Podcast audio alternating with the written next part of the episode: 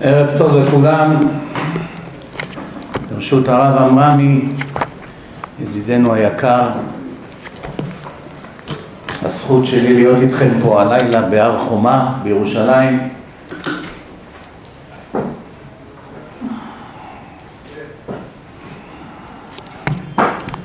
בעוד יומיים נקרא פרשת ויחי. מתוך חייו של יעקב אבינו 147 שנה, באמת רק סך הכל 34 מהם היו טובות. זה בערך רבע, רבע מחייו. אחד הדברים המצויים היום בימינו זה שיש הרבה בעלי תשובה, בעלי תשובה לפני שאני רק אשכח, השיעור הזה לעילוי נשמת נחום בן עזיזה. אה, יש הרבה בדור שלנו אנשים שהם בעלי תשובה או דתיים מלידה שחיים מהרגע שהם נהיו בוגרים עד הרגע שהם נפטרים מן העולם במרמור, הם מורמרים. כל הזמן מרירים מבפנים. יש להם מרירות ממה המרירות הזאת? החיים שלהם לא מספיק טובים, אינם לפי שביעות רצונם. השידוך זה לא מה שהם חשבו, הילדים זה לא מה שהם קיוו, העבודה זה לא מה שהם חשבו, הישיבה זה לא בדיוק החברותות, כמעט כל דבר בחייהם תלונות. ויש לנו כאן בעיה חמורה, כי אחד הדברים השנואים ביותר על הקדוש ברוך הוא זה מתלוננים, מתאוננים. ראינו לאורך ארבעים שנה במדבר כמה תלונות היו. ומה היה התוצאות של התלונות האלה? כמה סבלנו בסופו של דבר על התלונות האלה. עד היום סובלים, עד היום. אם זה חטא המרגלים, אם זה עגל הזהב, אם זה הבשר. היום, היום אחרי שלושת אלפים שלוש מאות שנה עדיין סובלים. עד היום כל דור הקדוש ברוך הוא זורק חלק מהעונש. אחד הדברים ברחמים של השם שהוא לא מנחית על האדם את המכה ברגע אחד, כי הוא לא יוכל להתאושש ממנה. אדם יחטוף כזו מכה, מכה של טון על הראש, מת במקום. נותנים לו אלף סטירות. אלף סתירות. זה לא נורא, כל פעם סתירה, היום סתירה, מחר רפורט על האוטו, למחרתיים גררו לו, למחרת אשתו קצת אמרה לו משהו לא במקום. עוד שבוע המורה של הילד מתקשר, בואו קח אותו, הוא מתפרע. כל יום משהו. אין מה לעשות, צריכים לשלם פה.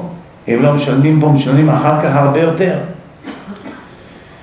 כשבאים אליי המתלוננים, לספר לי כמה רע מצבם.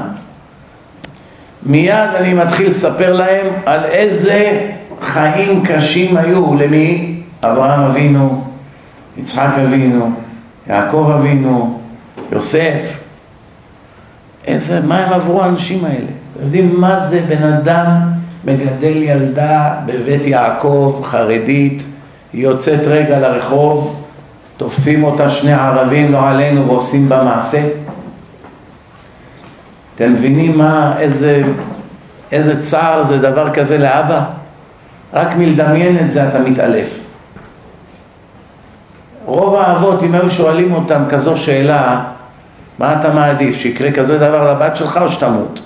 שתמות ותלך לגן עדן, עדיף, שלא יטמא אותה עם השימו הטמא הזה. נכון או לא? אתה יודע מה, אני אבכה עליה, לפחות אני יודע, הלכה לגן עדן, עכשיו פה אני צריך לחיות איתה עוד 30, 40, 50 שנה, כל פעם שאני אראה אותה אני אזכר באותו יום. אתם יודעים, יש, יש קטע בתורה סופר מזעזע. כשאני אמרתי אותו פעם, כמובן שחטו אותי פה בתקשורת, כל השונאי תורה והיפה נפש. אני אמרתי שבכל דבר שהשם עושה צריכים לעיין בעמקות מה מסתתר מאחרי הפעולה הזאת. אם השם מגיב בצורה מסוימת, יש תגובה עכשיו, בתוך התגובה רואים מגיד ראשית מאחרית. רואים איך נגמר הדבר, איך השם הנחית מכה, איך שקרה משהו, איך שאיבדנו משהו, איך שהרווחנו משהו. אם מחטטים טוב טוב ומתפללים להשם שיאיר את עינינו, אז רואים באמת על מה בא הדבר. אני אמרתי, יש אדם סוטה, חולה נפש. לצערנו הרב העולם מלא בחולי נפש. אין יום שלא הכרתי לפחות חולה נפש אחד עד היום. אין יום. אם זה בפנים בפנים, אם זה באימיילים, אם זה בהודעות, אם זה בטלפונים. שלא תבינו אותי לא נכון, חולה נפש זה לא אחד רק שמדבר עם עצמו ועושה פרצופים. חולה נפש זה אדם שנראה עורך דין או רופא, אני יודע מה, שופט בבית משפט. חולה נפש, יש לו שיגעון גדלות, זה מחלת נפש. בכל מצב הוא מנסה לסובב את הסיטואציה כדי להאדיר את שמו. עכשיו הייתי באיזה אזכרה במקום מסוים, היו שם כמה אחים צדיקים, כלומר בעלי תשובה וזה, והיה אחד מהם לא שומר מצוות, כלומר הוא לא שומר שבת.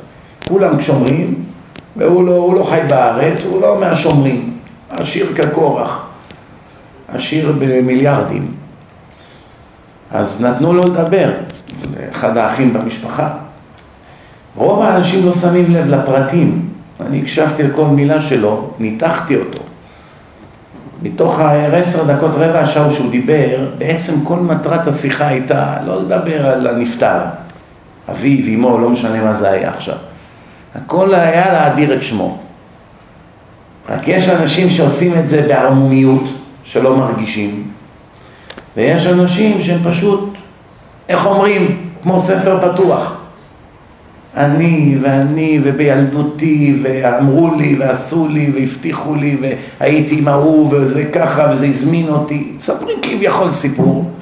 כל המטרה של הסיפור זה להאדיר את שמם. וגם יש כאלה אנשים שהם הולכים לכתוב ספר על איזה רב מסוים מבקשים ממנו רשות ובאמת המטרה שלהם הרב הזה לא מעניין אותם בכלל וגם לא הדברי תורה כל המטרה של הספר זה הארבע, חמש פעמים שהוא יכניס את עצמו גם בסיפורים. עם איזו תמונה שתיים, שהוא מחבק אותו, או לוחץ לו את היד, או שהיו ביחד באיזה מקום בחוץ לארץ, כאילו אני יד ימינו. זה כל המטרה. אנשים מוכנים להשקיע הון בזה, בשביל רגע של כבוד. איך אמר פעם איזה, איזה, איזה בחור, איזה רב אחד שמלמד שנים בישיבה, הוא אמר, לא אני, הוא אמר, הוא הודה. לפחות יש אנשים שהם גם הגונים, שהם עושים תשובה, הם מתוודים. הוא אמר שנים, שנים, אני הייתי רם בישיבה, בקושי, בקושי יש לי מה לאכול מהמשכורת שהייתי מרוויח. שהיו מזמינים אותי לחופה של אחד מתלמידיי, איך אני אגיע? הייתי לוקח מונית ספיישל בשביל הכמה דקות שיגידו ברמקול הרב הגאון, הרם החשוב ויקראו לי לשבע ברכות ואני אעלה כמו איזה אהבל ויגיד איזה ברכה ובלב שלי עכשיו מתנפח אה תראה איך כולם עומדים ומוחאים כפיים ומנשקים לו את היד ושרים יחד איתו וביציאה מחכים לו. כמה אנשים יכולים להיות טיפשים? אדם שהוא ירא שמיים אמיתי, בזמן שמקללים אותו ויורקים עליו, בזמן שמנשקים לו את היד ומשתחווים לו, זה צריך להיות בדיוק אותה הרגשה. להפך, שמשבחים אותך ומנשקים אותך ואומרים לך כמה אתה ענק, אתה צריך להרגיש מבוכה ובושה פנימית, שאתה, איך אומרים, לא בא לך לחיות. יואו, איזה בושות. אם הוא באמת היה יודע מי אני, בורבם הארץ, אין יראת שמיים, איפה הצדיקים האמיתיים ואיפה אני. ככה אדם ירא שמיים צריך להרגיש. ככה, אם הוא מרגיש שמשהו חשוב, משהו פה לא בסדר. אדם שאומר, אני צדיק, מובטח שהוא רשע. מובטח. כי צדיק אמיתי לעולם לא יכול להוציא את המשפט הזה מהפה, אני צדיק. אין כזה דבר. אברהם היה אומר, אני צדיק. אמר, אנוכי עפר ואפר. דוד אמר, אני צדיק. הם באמת היו צדיקים.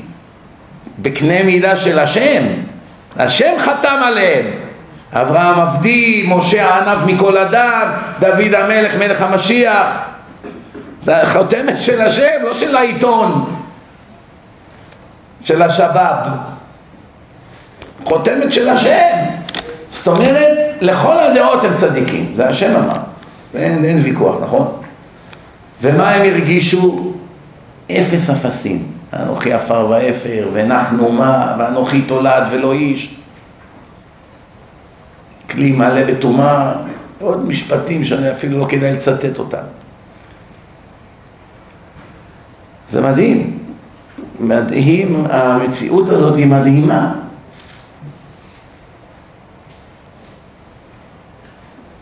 התחלתי להגיד,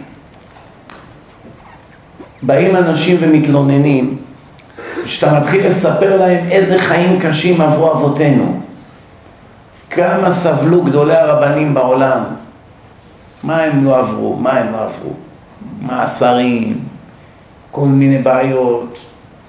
הרב בן ציון אבא שאול, זכר צדיק לברכה, שמעתי אשתו היה לה 12 הפלות. נפל לה 12 פעם אישה נכנסת להיריון ומאבדת את התינוק. בסוף בן אחד נולד, בנס, אחד. מישהו התלונן אי פעם בחיים בכלל? בכלל לחשוב שהשם חייב לי איזה משהו. יעקב אבינו איבד הרבה משנותיו על כל מילה בפסוק שהוא אמר, הורידו לו שנה. פחד מוות. תלונה אחת, כמה? זה תלונה אחת, תוריד לו שנה, מה אתה מוריד לו 34, כמה זה היה? 34 שנים. כל מילה שנה, זה הדין. אם ככה, לא שוויק חיי לכל בריאה. תאר לך שעל כל מילה של תלונה שהיה לוקח לנו שנה מהחיים, בגיל 13 ושבוע כולנו היינו עוברים מן העולם. כי בטוח תוך שבוע היינו מדברים יותר מאיזה מאה מילות של תלונה, לא? הקדוש ברוך הוא מדקדק עם הצדיקים כחוט השערה. כחוט השערה. אז באים אנשים תלוננים, כי אין להם את היכולת להסתכל בכמה טוב יש להם כל יום. זה אדם לא מעריך. הוא יעריך ביום שהוא יאבד את זה. ביום שהוא יאבד את זה, אז הוא יבוא ויגיד, מה היה לי? איזה טיפש אני. שהתחננו אליו, יש לך דבר טוב ביד, אל תאבד אותו. הוא לא מסוגל להעריך. הוא לא מסוגל להעריך. אחרי שהוא איבד את זה, הוא מאבד את זה לנצח, מעוות לא יוכל לתקון. מה אתה חושב, הקדוש ברוך הוא יחזיר את הגלגל אחורה בשבילך?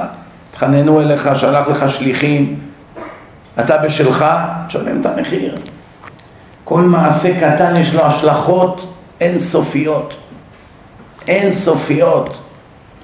אדם קם באמצע שיעור תורה, יוצא לחצי דקה וחוזר. לשתות איזה כוס מים, שירותים, לא יודע מה.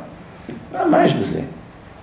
לפעמים דווקא בחצי דקה הזאת היה משפט קריטי שהייתי צריך לשמוע. אני ראיתי פעם אחת, היה דבר מעניין, אמרו לי, יש כאן איזה אחת יוצא עם גויה, עוד מעט הוא עומד להציע לה נישואין. הצלחנו סוף סוף להביא אותו לשיעור. תעשה טובה, תדבר על העניין הזה. טוב. איך שהגיע הקטע שיכולתי לחבר את זה לשיעור, רק התחלתי, פתאום קם לשירותים. יצא, אני מדבר, מושך את זה, נו, נו, איפה הוא? נו, נו, נו. חמש דקות דיברתי על זה, אין מה להגיד יותר כבר. סיימתי, נכנס. זה מה שהרמב"ם כותב. העונש הכי גדול לאדם, שסוגרים בפניו את דלתות התשובה. זה בדיוק מה שקרה עם אותו אחד. השם אמר, איך אומרים, מחילה מכבודכם, לך לעזאזל, לא רוצה אותך יותר. תעוף, לך. מה? כמה הוא כבר היה? בן שלושים ומשהו? לא עכשיו אחד בן שבעים, שישים שנה עושה עבירות. בסדר, עשרים שנה רשע, מבר מצווה ועד אותו יום. זהו? כן, הנה ראית. מה, כל אחד מקבל את אותה כמות צ'אנסים? לא כל אחד יש לו את אותה כמות. הפרשה הזאת, היא מסיימת את סיפור האבות. כל תקופת האבות. אנחנו מסיימים עכשיו את ספר בראשית. ספר בראשית, כמה שנים של היסטוריה הוא מתאר, מי יודע?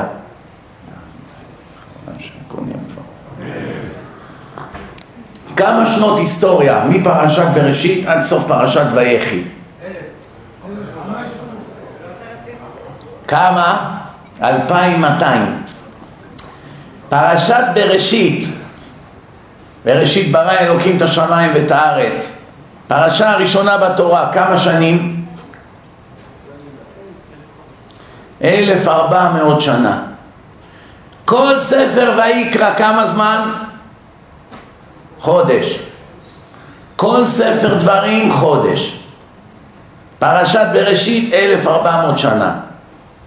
התורה זה לא ספר היסטוריה. בספר היסטוריה מחלקים את זה שווה בשווה. כל נגיד 50 שנה כמה עמודים. עוד 50 שנה עוד כמה. פלוס מינוס, כן? עמוד יותר, עמוד פחות. לא שייך עכשיו חודש 50 דפים, 2200 שנה, דף וחצי. זה לא הגיוני, לא? אין מוקדם מאוחר בתורה, אתה רואה שזה לא ספר היסטוריה. הפרשה הזאת מסיימת את תקופת האבות. כמה פרשות בתורה מדברות על אברהם, יצחק ויעקב? הכל ביחד 12 פרשיות. 12 פרשיות. ויחי שלושים וארבע בגימטריה, שבע עשרה שנה ראשונות של יוסף והשבע עשרה שיעקב התאחד איתו במצרים, שלושים וארבע שנים, זה היה החיים המאושרים של יעקב בעולם הזה. ביקש יעקב להישב בשלווה, קפץ עליו רוגזו של יוסף. מה הבעיה? אני לא מבין, מה? אי אפשר להיות צדיק בלי לסבול? מה? חייבים? חייב אונס? חייב שיחטפו לך את הבן החמאס? חייב שיהיה רעב, חייב שתפשוט רגל, שחייב שתלך לחוץ לארץ לחפש לחם, חייב שתברח מאח שלך שהוא בא לרצוח אותך עם צבא, זה חייב להיות ככה. חייב שאברהם יהיה לו בן ישמעאל, פרא אדם, שילך להילחם, שיזרקו אותו לאש, שאחרי, בגיל 99 פתאום נהיה לו ילד, הוא נתחתן בגיל 25, 75 שנה לא היה לו ילד, מרוויח מיליארדים, מיליארדר, ואין לו ילד. והשם עוד מבטיח לו, אל תדאג, יהיה לך בן שירש אותך, זה העבד לא יירש אותך. ובסוף עושה לו תרגיל, נותן לו ילד ואומר לו יאללה לך תהרוג אותו. תארו רק, תחשבו רק את הצער. דרך אגב, שהשם אמר לאברהם, קח נא את בנך, את יחידך אשר אהבת את יצחק, הוא אמר לו, מתי לקחת אותו או לא? אני תמיד שנים לא שמתי לב לפרט הזה. תמיד אמרתי, בעקבות איזה דרשן שהאיר את עיניי, אמרתי, תראה, הקדוש ברוך הוא לא אמר לו אם ללכת בבוקר, אחרי צהריים, בערב, הוא יכל ללכת בשש בערב. נגיד עכשיו שמונה שקיעה, לך בחמש, מה אתה הולך בחמש בבוקר? וישכם אברהם בבוקר. רק לא מזמן שמתי לב שבעצם השם גם לא אמר לו באיזה יום. בפסוק אין מקרא יוצא מפשוטו, בפסוק לא כתוב שהוא אמר לו מתי ללכת. קח את בנך, אמר לו אין בעיה, הקדוש ברוך הוא אני אקח אותו עוד 17 שנה. תן ליהנות ממנו, לעשות לו בר מצווה, בסדר, הבנתי, אני אעשה את זה בעזרת השם. תן לי עכשיו, איך אומרים, להתאמן, אני עוד לא מוכן נפשית, I'm not ready yet, איך אומרים באמריקה האמריקאים? תחזור בתשובה, I'm not ready yet, רביי. תגיד לו, בוא, יש לי בשבילך עסקה של מיליון דולר. שמעת פעם מישהו אומר, I'm not ready? דלפון. עובד בזבל. אומרים לו, יש עסקה של מיליון דולר בבורסה, אתה בא? כן, כן, מה צריך? צ'יק צ'אק כמו אריה, הוא לא שואל, אבל אני לא יודע מילה, לא יודע ביזנס, בחיים לא חתמתי על צ'ק, כלום. ישר אני בא. כשזה מגיע לחיי נצח, I'm not ready, אני לא מוכן. ויחי יעקב בארץ מצרים 17 שנה, רבנו בחייהם הוא הסביר לנו את העניין הזה של הגימטריה, שיעקב, על השלושים וארבע, ויחי יעקב, אבל תראו שיעקב מגיע למצרים, יעקב אומר מעט ורעים היו ימי שני חיי. שואלים, אם השם הוריד לו שלושים וארבע שנים, שלושים ושלוש שנים, אז, אז השאלה היא, חלק, מה, חלק מהפסוק זה פרעה שאל, פרעה שאל אותו, בן כמה אתה? למה על, על, על, על המילות האלה גם כן מורידים לו? מה שהוא התלונן, אני מבין. מילים שיצאו לו מהפה, אבל כשהגוי שואל אותך עכשיו, תגיד בן כמה אתה? אז גם על זה אני צריך לשלם? זה לא בידי. אלא בגלל שאתה כביכול מדוכא ועצוב ואומלל ופנים תשעה באב ואתה נהיית זקן בגלל שאתה חי בעצבות על מה מדובר פה? ריבונה חטפו לו את הילד הצדיק שלו, מה? אם הוא לא יהיה בעצבות, משהו פה לא נורמלי, מה זה? הבן אדם יש לו לב, לא? אנסו לו בת, חטפו לו את הבן היחיד שהוא אהב הכי הרבה. אז מה אתה רוצה, מה? פעם הייתה פה תוכנית בטלוויזיה, משהו מזעזע, מישהו שלח לי קטע מזה, אי אפשר היה להתגבר על זה, אני אומר לכם. סערת רגשות. יום הזיכרון לחללי המדינה, לחללי הצבא, שנהרגו על הגנת הארץ. כל שנה יש בבתי הקברות מאות, אם לא יותר, של הורים שכולים שהם הולכים לבית הקברות ויושבים מהבוקר עד הלילה בקבר של הבן או הבן שלהם שנפטר לפני עשר, עשרים, שלושים, ארבעים שנה, יושבים שמה מהבוקר עד הלילה. טוב, זה עוד אפשר להבין. והיה שם אנשים בבית הקברות שמראיינים אותם מהיום שנפטר להם הבן, עזבו הכל, ביזנס, עבודה, כלום. כל יום הם נוסעים לבית קברות מהבוקר ויושבים שם עד הערב כבר עשרים שנה. הם מאמינים כזה דבר? מאמינים כזה דבר? והיה שם איזה אחד קרא לי את הלב לעשר רסיסים. מה אומר? אני חצי יום פה, בבן הזה שלי, ואני חצי יום עם הבן השני שלי שם. שניים הלכו לו. ככה הוא כל יום שם. וכבר נהיה כמו מועדון של חברים, וירות. זה פה, זה בקבר הזה, הם כל יום נפגשים שם. כל החיים של הבן אדם בבית הקברות. אמרתי בלב שלי כמה בן אדם סובל מבורות. אלה החיילים האלה, או שהם בגן עדן, או שחזרו בגלגול. עכשיו, אם הוא חזר בגלגול, דוגמה, או עכשיו איזה ילד צדיק בישיבה בבני ברק, יושב, מרוצה, מאושר, יש לו הורים צדיקים. אז הוא יושב סתם בבית קברות עשרים שנה בוכה עליו, והבן שלו בכלל התלמיד הכי מצטיין בישיבה. הוא לא עכשיו שמה, עצמות שמה, כן.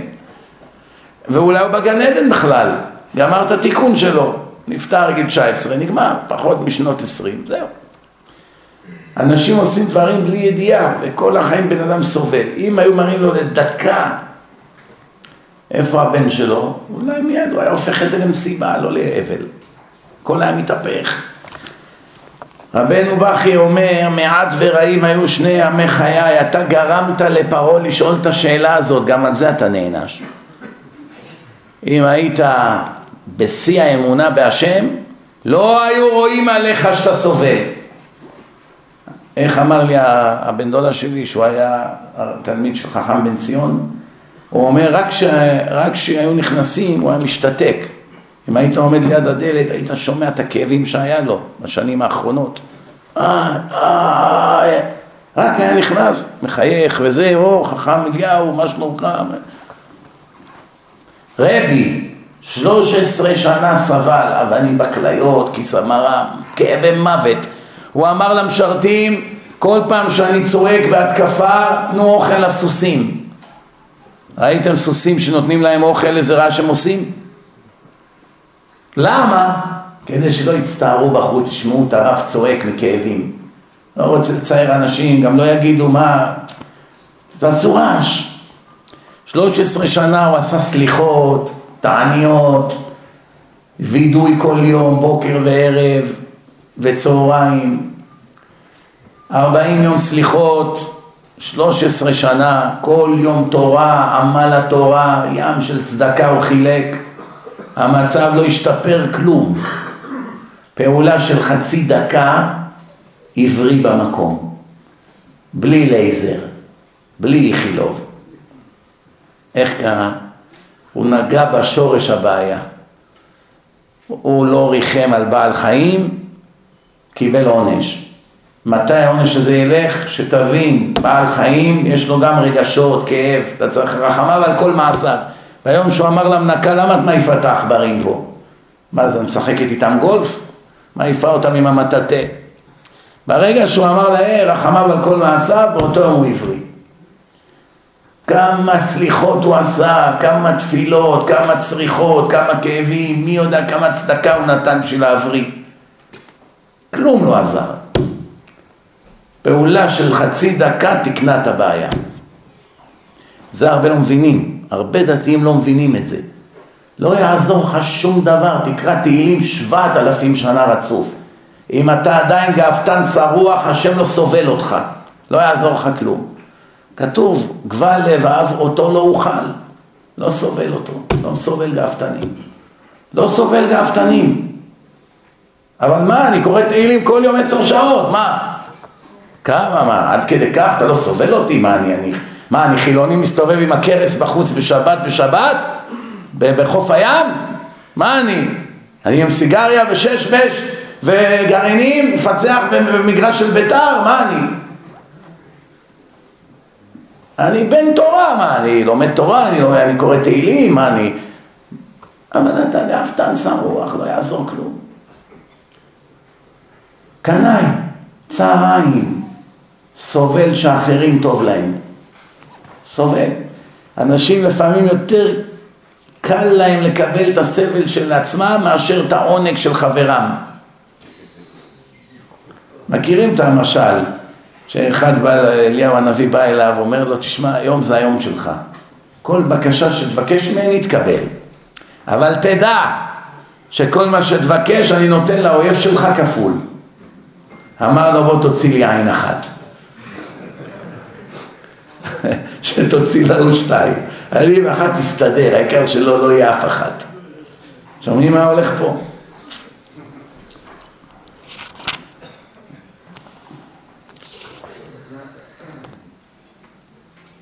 רש"י שואל, למה הפרשה הזאת היא פרשה סתומה? פרשה סתומה. אין שום רווח בין ויגש לויחי. אז הגמרא אומרת שנסתמו עיניהם וליבם של ישראל מצרת השעבוד שהתחילו לשעבדם. אבל יש לזה סיבה יותר עמוקה. שביקש יעקב לגלות את הקץ, הוא רצה להגיד להם מתי יהיה הגאולה באחרית הימים. הרי יש שתי סוגי גאולה, יש בעיטה, יש אחישנה. בעיטה יעקב אבינו לא יכול היה לדעת, כי זה תלוי בעם, בדורות שיבואו, לפי הבחירה, זה הוא לא יכול לדעת. אבל, אבל באחרית הימים, מתי זה יהיה, זה הוא כן יכול לדעת, כי זה תאריך קבוע, השם קבע תאריך לזה. אף על פי שכתוב טיפח רוחן של מחשבי הקיצים, יעקב עמד לגלות להם את הקץ, הקדוש ברוך הוא התערב ובלבל אותו, ולא קיבלנו את התאריך. למה? זה היה סוף העולם. עוד משפט היה יוצא ליעקב מהפה, כל העולם היה נחרב.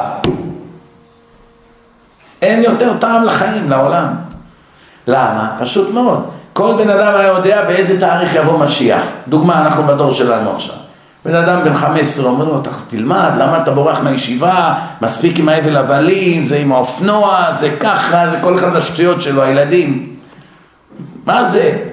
היה אומר לאבא שלו, אבא, אתה לא סומך עליי. יש עוד 80 שנה עד שמשיח יבוא. אני סך הכל בן 15. אל תדאג, גיל 70, מבטיח לך. כל הכסף שלי לישיבות.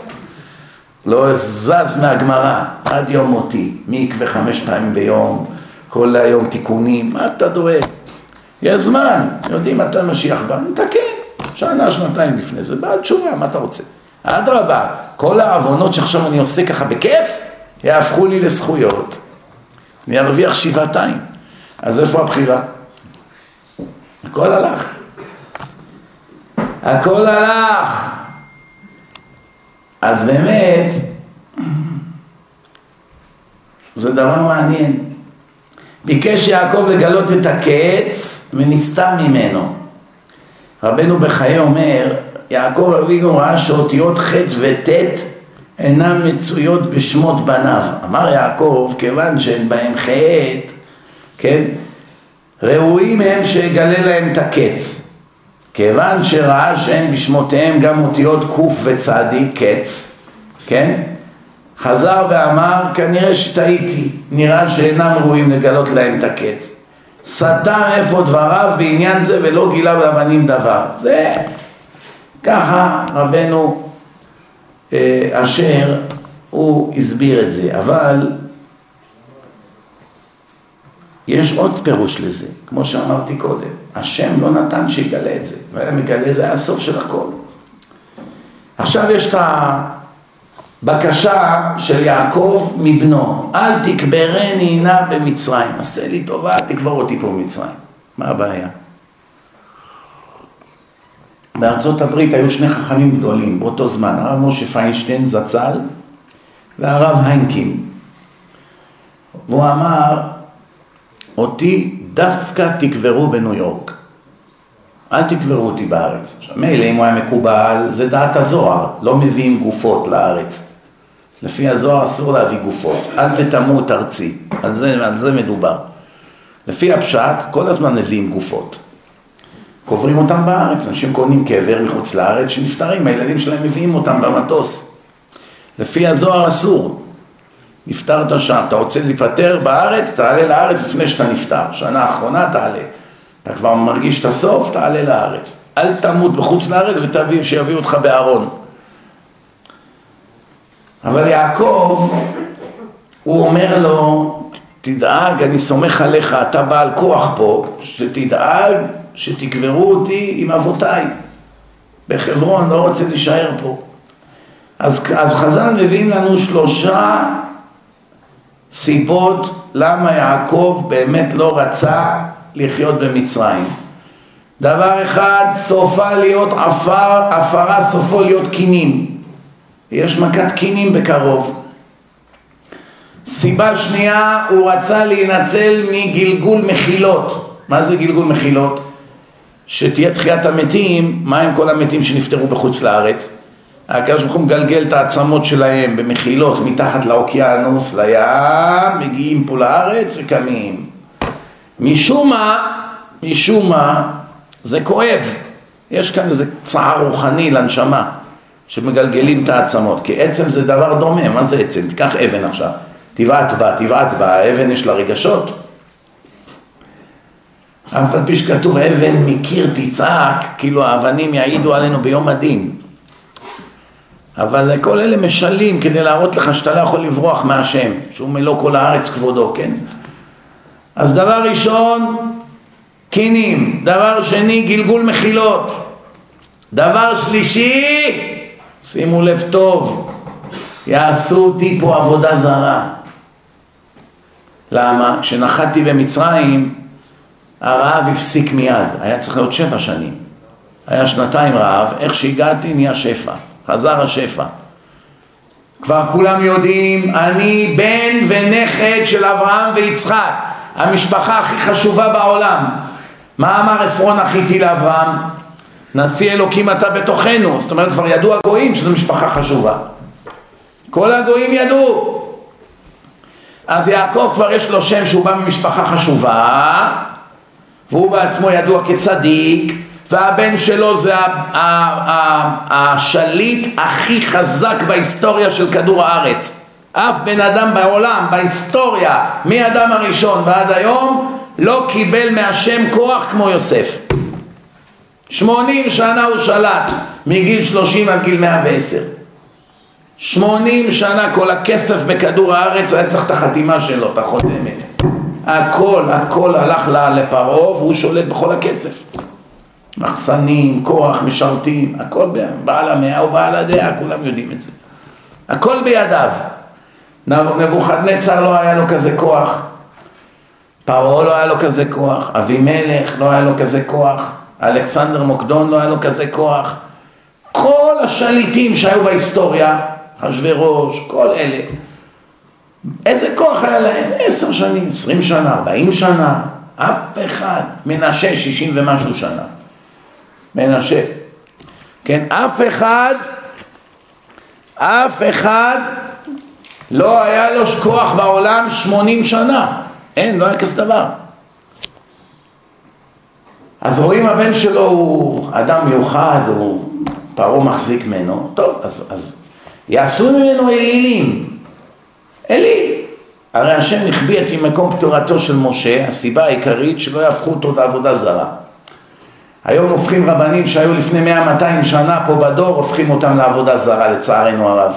עושים להם עוגמת נפש גדולה, שחרים לכיסא שלהם, מתפללים אליהם לזיווגים, אומרים שאי אפשר להתחבר להשם בלי להתחבר לאותו נפטר, עושים להם צער נורא בטיפשותם. אז אנשים חסרי שכל, אין מה לעשות, לא כל אחד יש לו שכל בעולם.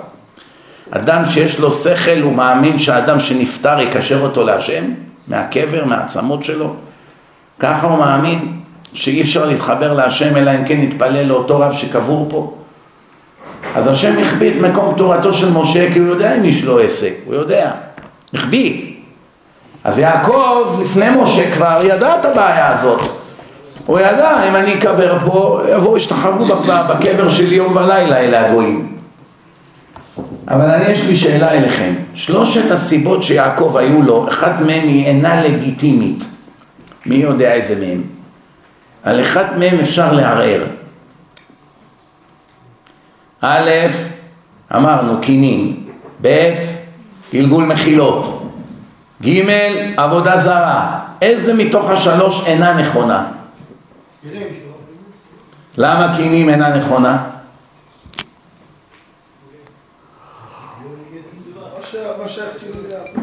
לא, הכינים יהיו באפר. הוא לא רוצה... לא, מה? הקדוש ברוך הוא לא נותן את המכה הזאת עם הגופה של יעקב. כי המכות לא היו בארץ גושן, מה קורה לכם רבותיי? להתעורר. בארץ גושן לא היה את הבעיות האלה. הקדוש ברוך הוא שם אותם בגטו, להבדיל אותם מהגויים. איך אמר להם יוסף? תגידו שאתם רועי צאן, שהם תהיו בזויים בעיניהם, לא ירצו אתכם. אז אני לא מבין, למה צריך להגיד שאתה רואה צאן? מה הבעיה? תגיד שאתה עובד וכל כל אחד והעבודה שלו, זה אני חקלאי, אני זה. מה צריך? מה? ונבקש. רוצים להיות ב- ב- ב- עם המשפחה ביחד, בחלקה שם, בארץ גושן. מה צריך לשקר, להגיד שאנחנו רועי צאן? מתי משקרים? שאין ברירה, פיקוח נפש, התורה בסכנה, לשם שלום, יש בזה כללים. סתם מלכתחילה לבוא, לשקר, למה באת לאמריקה? מחלה, ניתוח, בשביל מה? באת, תגיד, באת לטיול, מה אתה דואג? בשביל מה נשקר אם לא צריך? אלא ידע יוסף, פרות טמבל הוא לא היה, והוא רואה שאני האח הצעיר, כזה כישרוני, יבואו האחים שלי כל אחד, ישר ייתן להם תפקידים, אתה שר הפנים, אתה שר הביטחון, אתה שר החקלאות, אתה סגן ראש הממשלה, מיד ייתן להם תפקידים. איפה יש יהודים כאלה חכמים? אתם מנהלים את העולם אתם. אמר להם, אמר, תגידו לו שאתם רועי צאן. רק אומרים רועי צאן, בא להם להקיא עליך. רועי צאן? עוף לי מהעיניים. עכשיו הם כבר לא רואים, לא רוצים אותך, יהיה קל להתפטר מהם. ומה עם הבושות? מי אכפת לו מהבושות? מתי התחילה השואה במצרים?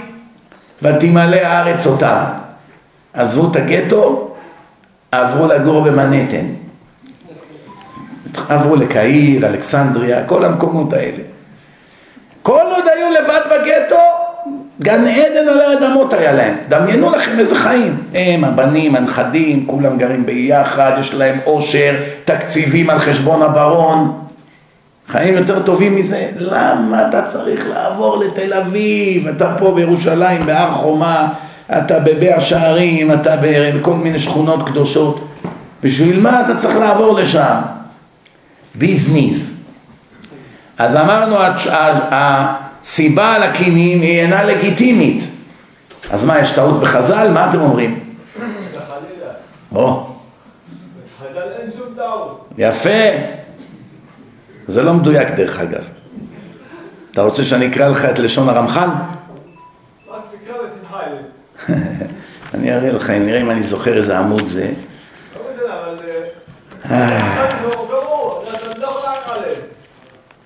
חכה שנייה, שנייה.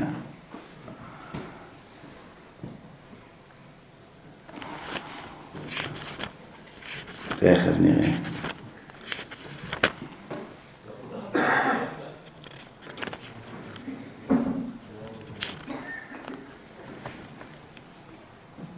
גם הרמב"ם וגם הרמח"ל הם אומרים שיש דברים שחז"ל זה היה חוכמות כלליות שהעתיקו מהמדענים של אותו דור ואז המדע היה מאוד מוגבל.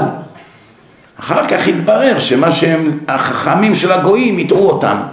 יש גמרא מפורשת, ניצחו חכמי אומות העולם את חכמי ישראל משמע בחוכמה חילונית היוונים היו לא פחות מחז"ל במדע, במתמטיקה, הם היו מתמטיקאים, אסטרונומים, הם היה, היה להם הרבה חוכמות.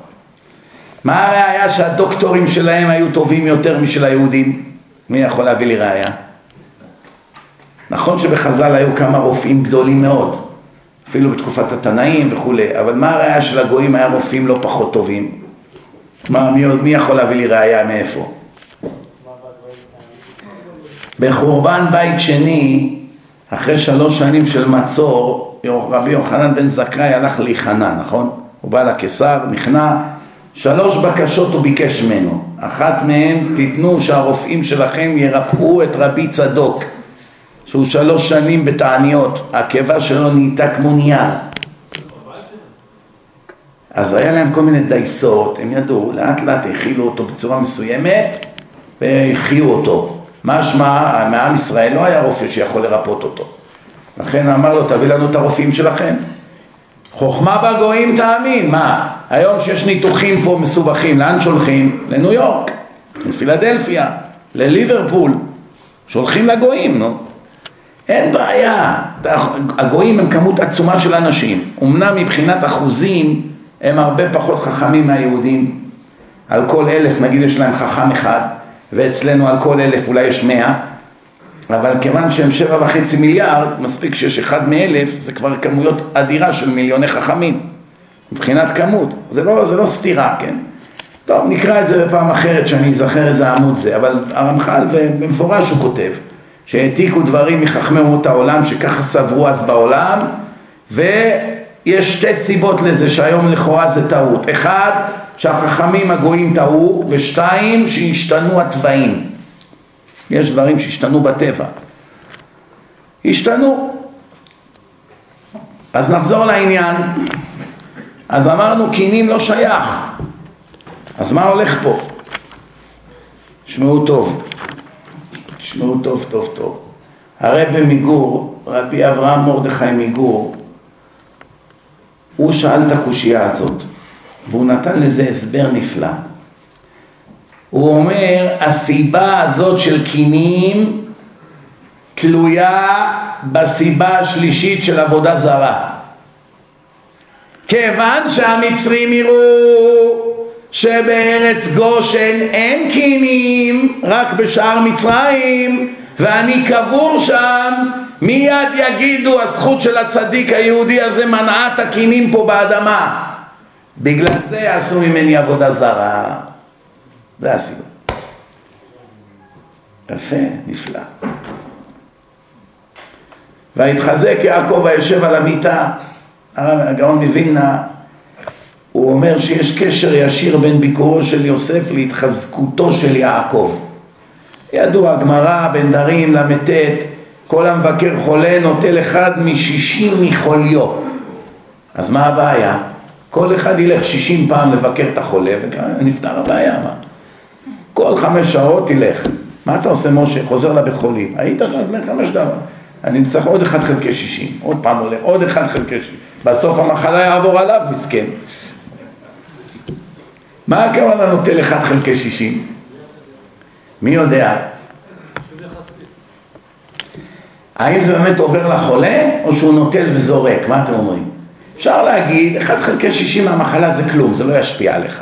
אבל 10 חלקי 60 זה כבר יכול להעביר את המחלה אליך. זה אפשרות אחת. אפשרות שנייה זה בכלל לא בא עליי. אני רק באתי, חיזקתי אותו, ירד לו 1 חלקי 60 מה, מהחולי. פעם הבאה שאני אבוא, זה לא כבר 2 חלקי 60. עכשיו יהיה 1 חלקי 60 ממה שנשאר. ואחר כך אחד ילכה 60 מה שנשאר. לא מכל השלם, אז זה אף פעם לא ייגמר, זה תמיד יישאר.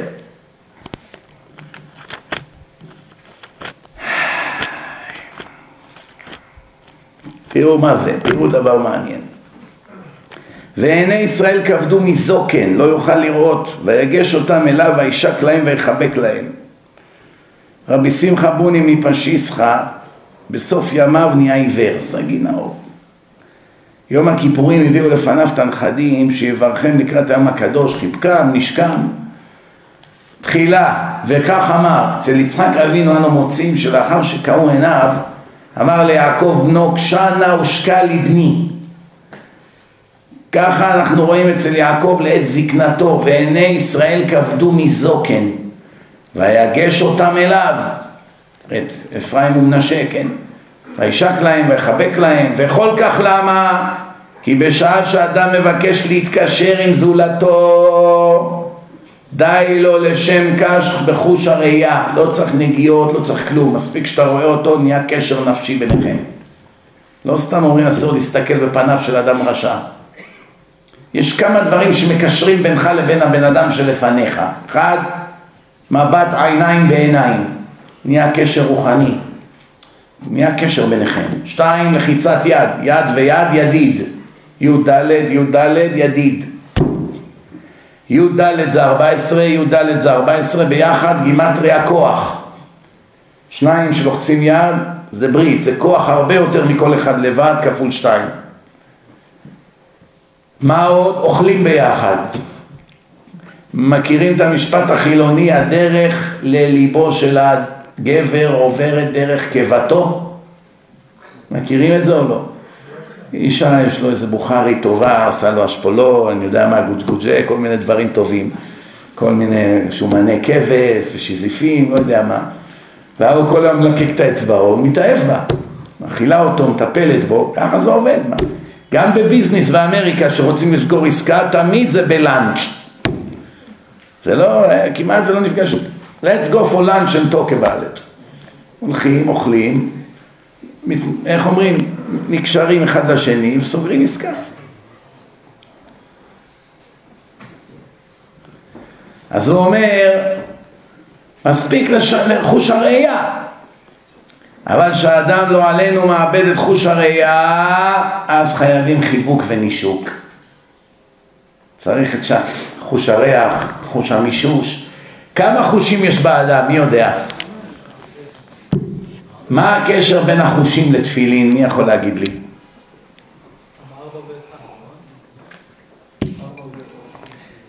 בראש של האדם יש תפילין שמחולקות לארבע פרשיות, לא פרשייה אחת.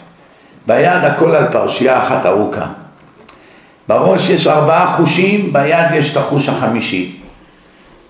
בתפילין זה מחולק כל אחד לפי חוש, ראייה, פרשייה, ש... אה, אה, חוש הריח, פרשייה, טעם, ריח, שמיעה, ארבעת החושים בראש. בראש זה מחולק לארבע.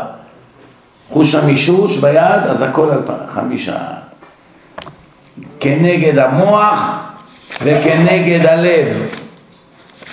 כנגד המוח וכנגד הלב, לשעבד את הלב שזה המרכז של היצר הרע, שומעים? ואת המוח שזה המקום של הנשמה. אתם יודעים, יש כלל שהרבה לא, לא יודעים אותו, אפילו דתיים. רק בשביל זה שווה לכם לבוא ולהקשיב לזה היום הלילה. יש כתוב שומר מצווה לא ידע דבר רע. ביני לביניכם, זה נכון או שזה צ'יזבט? מה אתם אומרים? אנחנו כולנו שומרי מצוות, לא? כמה מכות אנחנו חוטפים? כמה פעמים אתה חוטף רפורט במשטרה בזמן שאתה בדרך לשיעור תורה? תופס אותך איזה נודניק, מחזיק אותך חצי שעה, סר, driver's license and registration, המנרש, your problem, תביא ניירות, רישיונות, שב פה, מחזיק אותך עד שאתה מגיע חצי שעה באיחור, אז מה זה, בן אדם עכשיו עשוי בזיכוי הרבים, כתוב שלכם מצווה אינם ניזוקים בהליכתם ובחזרתם, ואתה רואה במציאות שזה כן קורה, מה, אתה לא יכול להתכחש למציאות, אין מקרא יוצא מפשוטו, אי אפשר להתכחש למציאות. אז מה זה שומר מצווה לא ידע דבר רע? לפי זה, כל מי ששומר מצוות לעולם לא היה צריך שיקרה לו שום תקלה. ואתם שנינו יודעים שזה לא בדיוק מדויק, בלשון המעטה. אז מה זה, אז מה הפשט? תמיד זה רק טעות לכאורה, לא לשכוח. עוד שנייה נבין הכל, אבל זה רק לכאורה, כן? אז יש הבדל בין אדם שמכניס את עצמו למקום של סכנה, והרי כתוב שאם השם עשה לו נס, הוא מנקה לו מהזכויות. אז מה הרווחת בזה? בסוף אתה מפסיד. זה כמו שקיבלת הלוואה עכשיו, זה לא מתנה. לוקחים את זה ממך בסוף. אז מה עשיתי בזה? עדיף כבר היה להיענש עכשיו, מאשר ייקחו לי מהזכויות של העולם הבא. אז כתוב בגמרא, במקום ששכיח היזק, במקום שלא שכיח היזק, תלוי. אם מקום הזה, לא, אין שם מציאות של היזק, מותר ללכת לשם, מותר להיכנס למקום של סכנה. כי לא ברור שיהיה היזק. אבל אם זה מקום ששם יודעים, זה הרלם, שתיים בלילה אתה נכנס, אתה לא יוצא משם, או שתצא משם עירום ועריה. זה מסוכן להיכנס לשם. עכשיו האדם ייכנס לעזה, מה? ילך עם כיפה וציצית, מה הסיכויים שיחזור? זה מקום של סכנה, לא? מותר ללכת לשם? מותר לסמוך על הנס? אסור. כי אם אתה הולך אתה גם מאבד מהזכויות. מה שלא יהיה אסור. אתה מטריח את השם, הוא צריך לשנות מגדרי הטבע בשבילך. אמר, אבל מה אם שאומר מצווה לא ידע דבר רע? אני סומך על זה, זה דברי חז"ל, מה? זה לא אני על דעת עצמי הולך לעזה. אז תסביר לי, חז"ל לא ידעו את הפסוק הזה ונשמרתם מאוד לנפשותיכם? ידעו את זה, נכון? אז למה הם כתבו לנו בגמרא שאומר מצווה לא ידע דבר רע? התשובה היא רבותיי, יש שתי סוגי סכנה בחיים. מי יודע מה הם?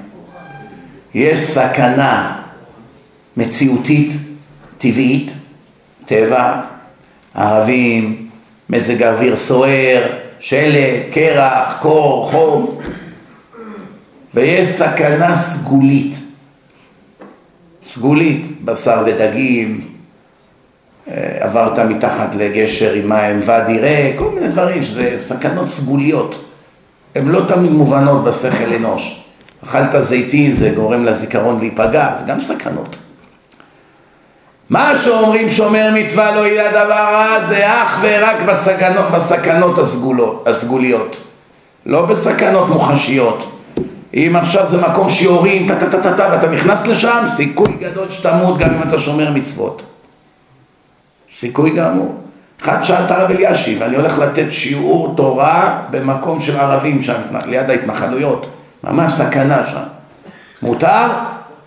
אמר לו לא. הוא אומר, אבל מה אם שומר מצווה לא ידע דבר רע? אמר לו, זה בסכנות סגוליות, לא בסכנות מוחשיות. גם אם תנצל, יורידו לך מהזכויות. שומעים? מקום של סכנה.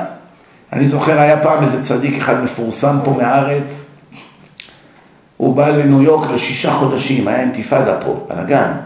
עוד שירו טילים, לא זוכר מה זה היה. שאלו אותו, כבודו ירד מן הארץ? אומר, לעת עתה. אומרים לו, למה? אומר, הארץ זה מקום של סכנה. אסור להיות שם. עד כדי כך. עבר לברוקלין. שישה חודשים חזר לפה. מציאות. אבל יש עוד עניין מעניין מאוד. תשמעו טוב. כל זמן שהסיכון בדבר מסוים אינו ידוע. אינו ידוע. לא ידעו שהחומר הכימיקלי הזה מזיק לבריאות. עד לפני שלושים שנה לא ידעו שסיגריות גורמות לסרטן והורגות. להפך, עוד סברו שזה עוזר לקיבה, מזרז את היציאות, שחשבו שזה בריא, והשם. פתאום התחיל להתברר יותר ויותר שאין סכנה יותר גדולה מסיגריות. מיליונים בעולם כל שנה מתים מזה, מיליונים, גם בארץ אלפים כל שנה מתים רק מזה. כל עוד לא ידעו ואחרי שידעו, יש הבדל בהנהגה של השם או לא? מה אתם אומרים? איך השם הנהיג שלא יודעים שיש סכנה ממשהו מסוים? וברגע שמתגלה הדבר לעולם, איך השם מגיב אז? התשובה רבותיי, כל עוד שלא ידוע שיש סיכון בדבר מסוים, השם שומר את האדם. שנאמר שומר פתאים השם.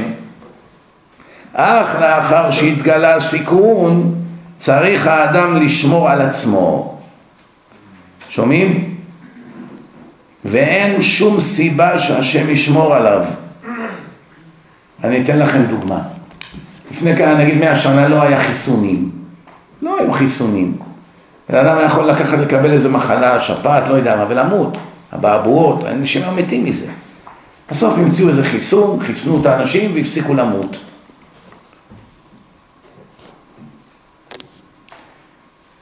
אז עכשיו, וכיוון שלא יודעים שדבר מסוים גורם לאדם להיות חולה או שגורם למוות או כל הדברים האלה אז השם שומר פתאים השם אתה בתמימות עם השם, אתה אפילו לא מודע לזה, עוזר לך.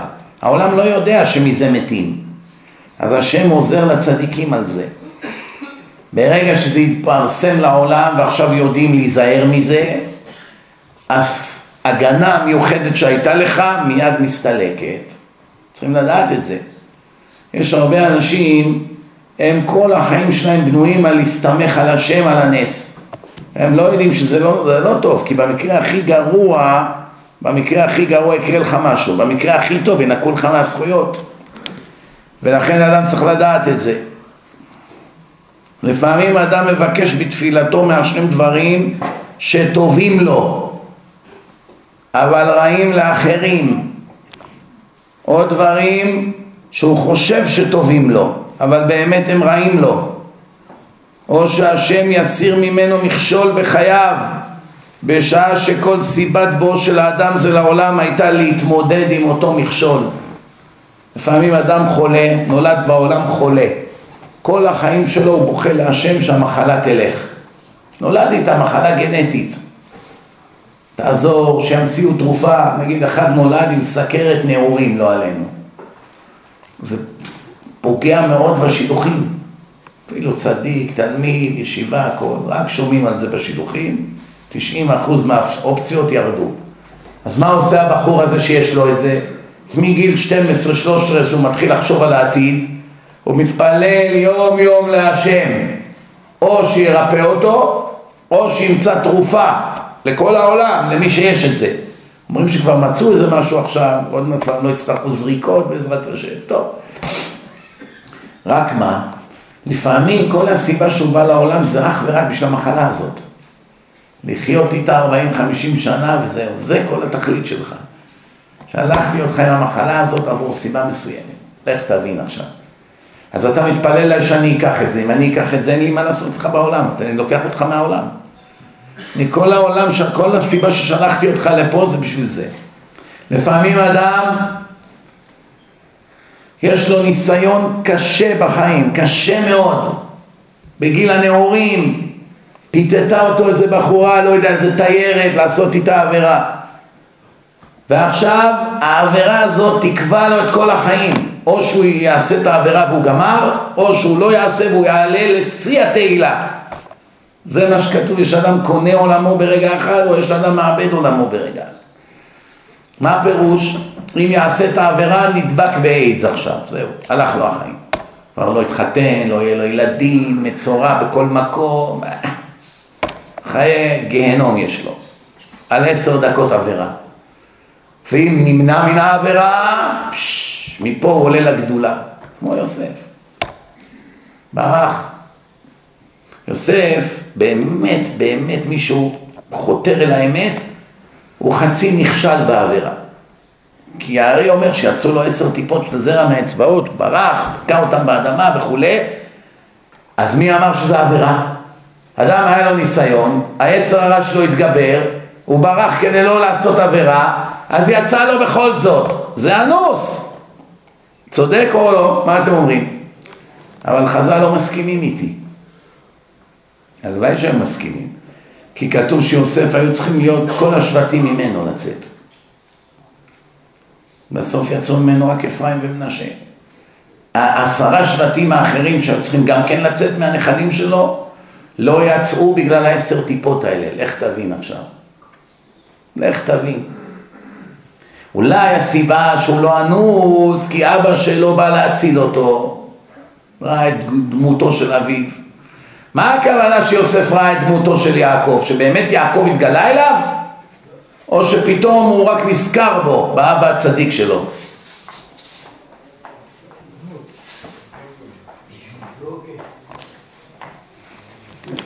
זמננו אוזל.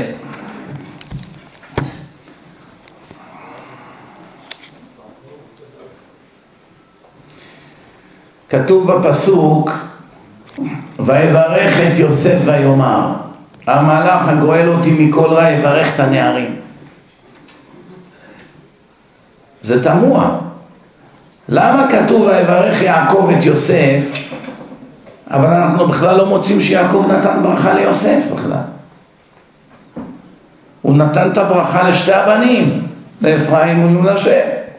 ככה בידיים מצולבות. מה זה המלאך הגואל אותי? על איזה מלאך מדובר פה? מי זה המלאך הזה הגואל אותי מכל רע? הוא יברך את הנערים. ואיפה הברכה שיוסף קיבל? תשובה רבותיי, מה זה המלאך? להשם יש מלאכים, הם משרתים בבריאה. אחד רפאל זה של רפואה, גבריאל שר, אה, מיכאל שר ישראל, גבריאל, אלה מלאכים של עם ישראל. כל מלאך והתפקיד שלו, כן? כל פעם השם שולח לי מלאך להציל אותי, גואל אותי, שומר אותי בדרך. אבל מה שייך עכשיו הברכה של יוסף? הברכה הייתה לבנים שלו, לא אליו. תשובה, בני בנים כבנים, ובנים זה כמו אתה, מה זה בנים?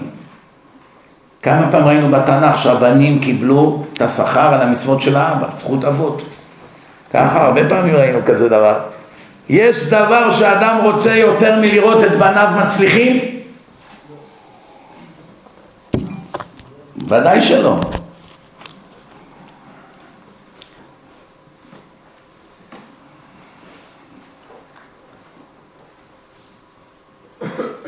הגאון מווילנה על הפסוק וידגו לרוב בקרב הארץ, הוא אומר מתי ניתנה הברכה לאפרים ולמנשה? רק בשעה שישבו בתחומי ארץ נחלתם ולא קודם לכן ולכן במפקד שבטי ישראל במדבר איננו מוצאים שבני אפרים ומנשה עלו במספרם. על המצוי בשבטים אחרים. אבל שהגיעו לארץ קוראים בספר יהושע על ריבוי מספרם של בני יוסף שכתוב וידברו בני יוסף את יהושע לאמור מדוע נתת לי נחלה גורל אחד וחבל אחד ואני עם רב עד אשר עד כה ברכני השם תכף תראו קושייה ואולי תעזרו לי להבין אותה הרי כתוב שהקדוש ברוך הוא לקח את הנביא יחזקאל לפני 2600 שנה, הוא לקח אותו לאיזה ואלי, לאיזה עמק, ואמר לו, אתה רואה את כל העצמות האלה? כן, התחיינה העצמות האלה. היו שם אלפים של גופות, עצמות, שלדים. הוא אמר לו הנביא, במקום להגיד לו, בטח, איזה שאלה. אם אתה רוצה שיחיו, יחיו, מה, אתה מביא אדם מטיפת זרע, אתה לא יכול להביא משלד? מה השאלה? הנביא היה צריך להגיד להשם, ודאי שיכולים לחיות. זה מה שאני הייתי עונה, זה מה שאתם הייתם אומרים, זה מה שמוחמד היה אומר. כולם היו אומרים את זה. כל אדם שהשם פונה אליו ומראה לו שלד, אתה חושב שהשלד הזה יכול לקום וללכת? מה נענה? ודאי. היפלא מהשם דבר? רק הנביא, אחד מגדולי הנביאים, מתחכם בתשובתו. אתה ידעת, הוא אומר אתה יודע, אני לא יודע, אתה יודע. איזה מין תשובה זאת? זה בגן ילדים יודעים יותר טוב לענות. איך הנביא ירמיה שואל את השם, מחילה שאני שואל, אני לא בא חס וחלילה להקנית, איך דרך רשעים צלחה? מה אתה שואל כזו שאלה? זה בגנון יודעים את התשובה. זה פרשת ואת חנן, שלושה פסוקים אחרים, משלם לרשע אל פניו לעבידו. מה? והרי מה, אתה נביא, אתה שואל שאלות של כיתה ג'?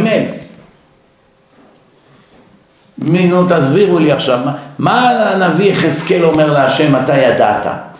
הוא שואל אותו, מה, מי היו העצמות האלה? מי הם היו? אז מה כתוב כאן? שהם באו לארץ והם התרבו. התקיימה בהם הברכה וידגו לרוב בקרב הארץ. הם מתו במדבר, הרגו אותם. שתי שאלות יש כאן. שאלה ראשונה, איך בכלל הם הצליחו לצאת ממצרים לפני הזמן, חודשיים לפני הזמן? מה, מי שרצה לצאת מאושוויץ אמר לו, האנס, פתח לי את השער, אני נמאס לי מהמקום הזה, תן לי ללכת. מה היה אומר לו? בוא בוא לפה אותך, עכשיו אנחנו מחסלים בצורה שאתה עוד לא חלמת על החוצפה שלך, מה זה תן לי ללכת? איך פתאום שבט אפרים ברחו ממצרים? מה זה פה? עשו מבצע קומנדו? מרד גטו ורשה? מה היה פה? הם היו בעבדות או לא היו? אם הם ברחו אז למה כולם לא ברחו? קומבינות. איזה קומבינות? הוא היה בן, הוא היה מלך מצרים, זה היה לו קשרים. יפה. ראיתי איזה מדרש מעניין, שהם לא סבלו בעבדות. אבא שלהם היה יוסף, תשמע. אמנם כתוב, ויקום מלך אשר לא ידע את יוסף, אבל העם כן ידע את יוסף. העם ידע את יוסף. הם לא סבלו. אני משבט אפרים, יש לי תעודה, אני הבן של יוסף. אני נכד של יוסף. היו ביניהם חופשיים. אלה הקרובים. אז מה קרה? היה להם נדל"ן בארץ ישראל. היה להם נדל"ן. הם היו הולכים וחוזרים כל הזמן לאסוף את השכר דירה. לפני שכחלון נכנס לעניינים. הם כבר היו באים ולוקחים. אז ככה היו הולכים, חוזרים, היה להם תעודה, איך אומרים? נכנסים ויוצאים חופשי. אתמול הלכתי לתת דרשה בכלא מעשיהו. מי היה שם בפנים פעם? דרעי היה במעשיהו? קצה במעשיהו? אולמרט שם עכשיו, זה אני יודע. אני דווקא ראיתי רוצחים וכל מיני אחרים שם. אנשים 37 שנים בפנים. 26 שנים, 37. בקיצור, הייתה לי את אחת ההפתעות הכי מדהימות, ואולי, איך אומרים, מצד אחד נעימות, מצד אחד לא כל כך. מה הפירוש? אני מנסה להסביר. אני עכשיו אומרים לי בוא תדבר בתוך מקום, בצוהר, יש שם כל מיני אנשים. טוב, מה, למה לצפות? אתה מדמיין כלא, אתה לא יודע בדיוק למה לצפות. אני נכנס, הרב שמע, אחרי כל הבדיקות, לקחו מאיתנו הכל, פשיטו לנו הכל, לא נשאר כלום. כמובן אפשר לצלם, כלום. הרב שם אומר, את הרב הדרשן אין צורך להציג. אמרתי, מה, אני גר באמריקה, בתוך הכלא, אין צורך לה... כולכם כבר מכירים, שמעתם, טה טה טה. מה מתברר? יש כבר דיסקים בתוך הכלא, רבותיי. הדיסקים שחילקנו הגיעו לכל חור בכדור הארץ. אז כבר חלק מהם חזרו בתשובה מהדיסקים. בזמן שהייתי מדבר, שהייתי מספר איזה קטע, אני רואה חלק מהאסירים כבר ממשיכים. ימשיך כבודו. כבר יודע את הסיפור. אז אחרי שנתנו שתי דרשות בשני אגפים שונים, זה שארגן את כל הביקור, אמרתי להם, אני רוצה שתביא גם את ראש הממשלה לשעבר אולמרט. אמרו לי, מה, השתגעת? פה אין לאף אחד גישה לאולמרט, לא הסוהרים, לא אף אחד, הוא באגף מבודד, אין לו מגע עם אף בן אדם. אף אחד לא יכול להיכנס אליו יותר. רק כמה אנשים בודדים, מפקד כל בתי הסוהר, שר מסוים, אין הרבה שיכולים להיכנס אליו. בקיצור, למה? אני אגיד לכם, יש לי שאלה אליכם. מי יכול, בואו נראה מי פיקח פה. איך אולמרט, אם היה נבל, אם הוא היה נבל, איך אולמרט יכל להשתחרר בשנייה מן המאסר? היה אומר להם שהתחיל כל החקירה, חבר'ה עשיתי כמה טעויות, כל החומר שלי כבר אצל עורך דין מסוים באירופה, איך שאתם תתחילו איתי, הוא משחרר הכל באינטרנט. נגמר הסיפור, אף אחד לא יכול לגעת בו. היה אומר, תשכחו מזה. בסדר, לקחתי, שילמו לי, בסדר, אני לא טלית שקולת חלק. אל תתחילו איתי! אני משוגע, תזהרו! איפה הוא? זה מה שהיה עושה, מה היו עושים? מזל שהוא לא נבל. יש אנשים, היו עושים את זה, מה אתם חושבים? פוחדים עכשיו לשבת שש שנים בכלא, מה? הוא חי בווילה, בטירה, סיגרים קובנים, כל כוס יין עשר אלף דולר. שים אותו עכשיו באיזה תא כזה, מכת מוות של הבן אדם, אומר, תמות נפשי עם פלישתים, אני שורף את כל המדינה יחד איתי. הרב מעיד שהוא שם. אז זה בסדר, אתה רואה? כבר היה עד שומר שבת שהעיד. אז אמרתי לו, אז מה, באתי עד לפה ואתה לא מביא את אולמר? אומר לי, אל תדאג, נכניס לו את הדיסקים על הבוקר. היום בדקנו, אולמרט קיבל את הדיסקים. בואו נראה מה יהיה עוד חודש עכשיו. אתם צוחקים? יום אחד הייתי בקנדה, בבניין אש התורה בטורונטו. אחרי הדרשה באה איזו אישה קנדית, יהודייה, Rabbi, Rabbi, כן, מה?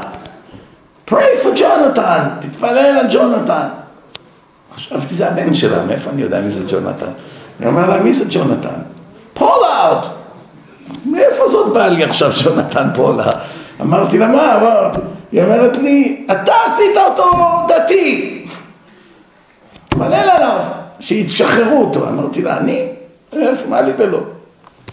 אנחנו הבאנו לו את הדיסקים, הוא שמע הכל, הוא נהיה שומר שבת, כיפה, זקן. זה מדהים.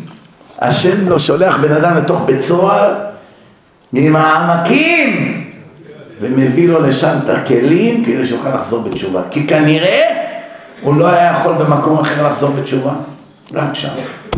יגאל עמיר, יש כאן מישהו שהוא תלמיד חכם יותר גדול מיגאל עמיר? שיקום. יגאל עמיר נכנס לכלא בור ועם הארץ. היום הוא רב גדול. הוא גמר את כל הש"ס בכלא, כל השולחן ערוך, וגם זכה להקים בית. בא איזה אחד עד לכלא, יגאל, I love you. התחתן, זה אמריקאית אחת, נולד לו בן גם.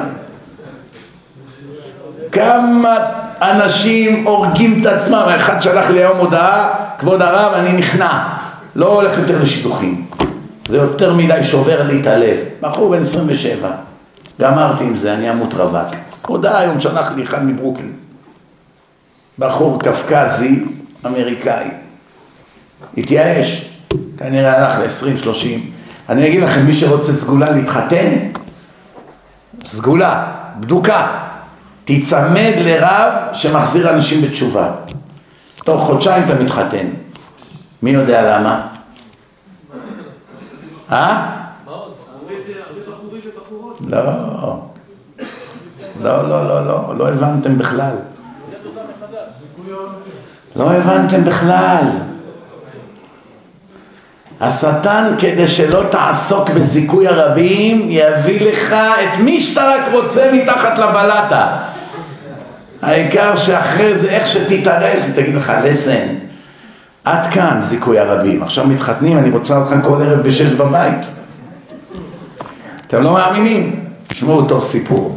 יש איזה אחד, בחור פרסי, ממשפחה עשירה, היה בן שלושים ביום שהוא התקשר אליי. אומר לי, היה סוכות, חול המועד סוכות. אני בדיוק יוצא מהסוכה, בדשא שם ליד הבית, הטלפון צלצל.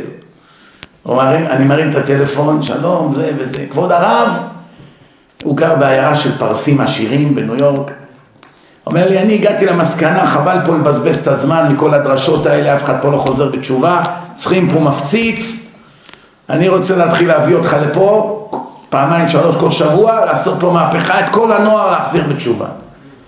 אני אקח מוולפסון תקציב, המיליארדר וולפסון, אני מקורב אליו, ונקנה בזה אוכל, נביא כיסאות, כל, אל תדאג, כל מה שצריך, יהיה, את הכסף. אמרתי לו, יאללה, אני איתך.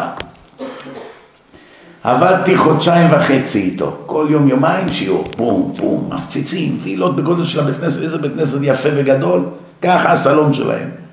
בתים עם כזה סלון, לא, לא בלי הגזמות, כזה גודל. כאלה בתים יש שם, כל בית 20-30 מיליון, בריכות, מפלים, מדשאות, כאלה בתים שם, פרסים יהודים. עושים שם דרשות, באים אנשים, מתחזקים, מתחילים לשמור שבת. אחרי חודשיים וחצי, פום, התארס. אבל למה אני מספר לכם את הסיפור? תשמעו טוב מה הוא אמר לי. אומר לי, מגיל עשרים עד היום, עשר שנים, יצאתי עם יותר מחמש מאות בחורות לזיווגים, לשידוכים, לפגישות. חמש מאות בחורות, אחת לא יצא. חלק לא רצו אותי, חלק אני לא רצו. לא הצליח, עשר שנים תיאשתי מהחיים. רק התחיל להזיז עניינים, השטן אמר, ריבונו של עולם, אני נכנע, אני מסיר את התנגדותי. בדרך כלל, כשהשם רוצה לתת לאדם משהו, השטן קופץ, objection! מה זה? מה הולך פה? לא מגיע לו. מה? מי הוא בכלל? אז מתחילים דיונים בשמיים.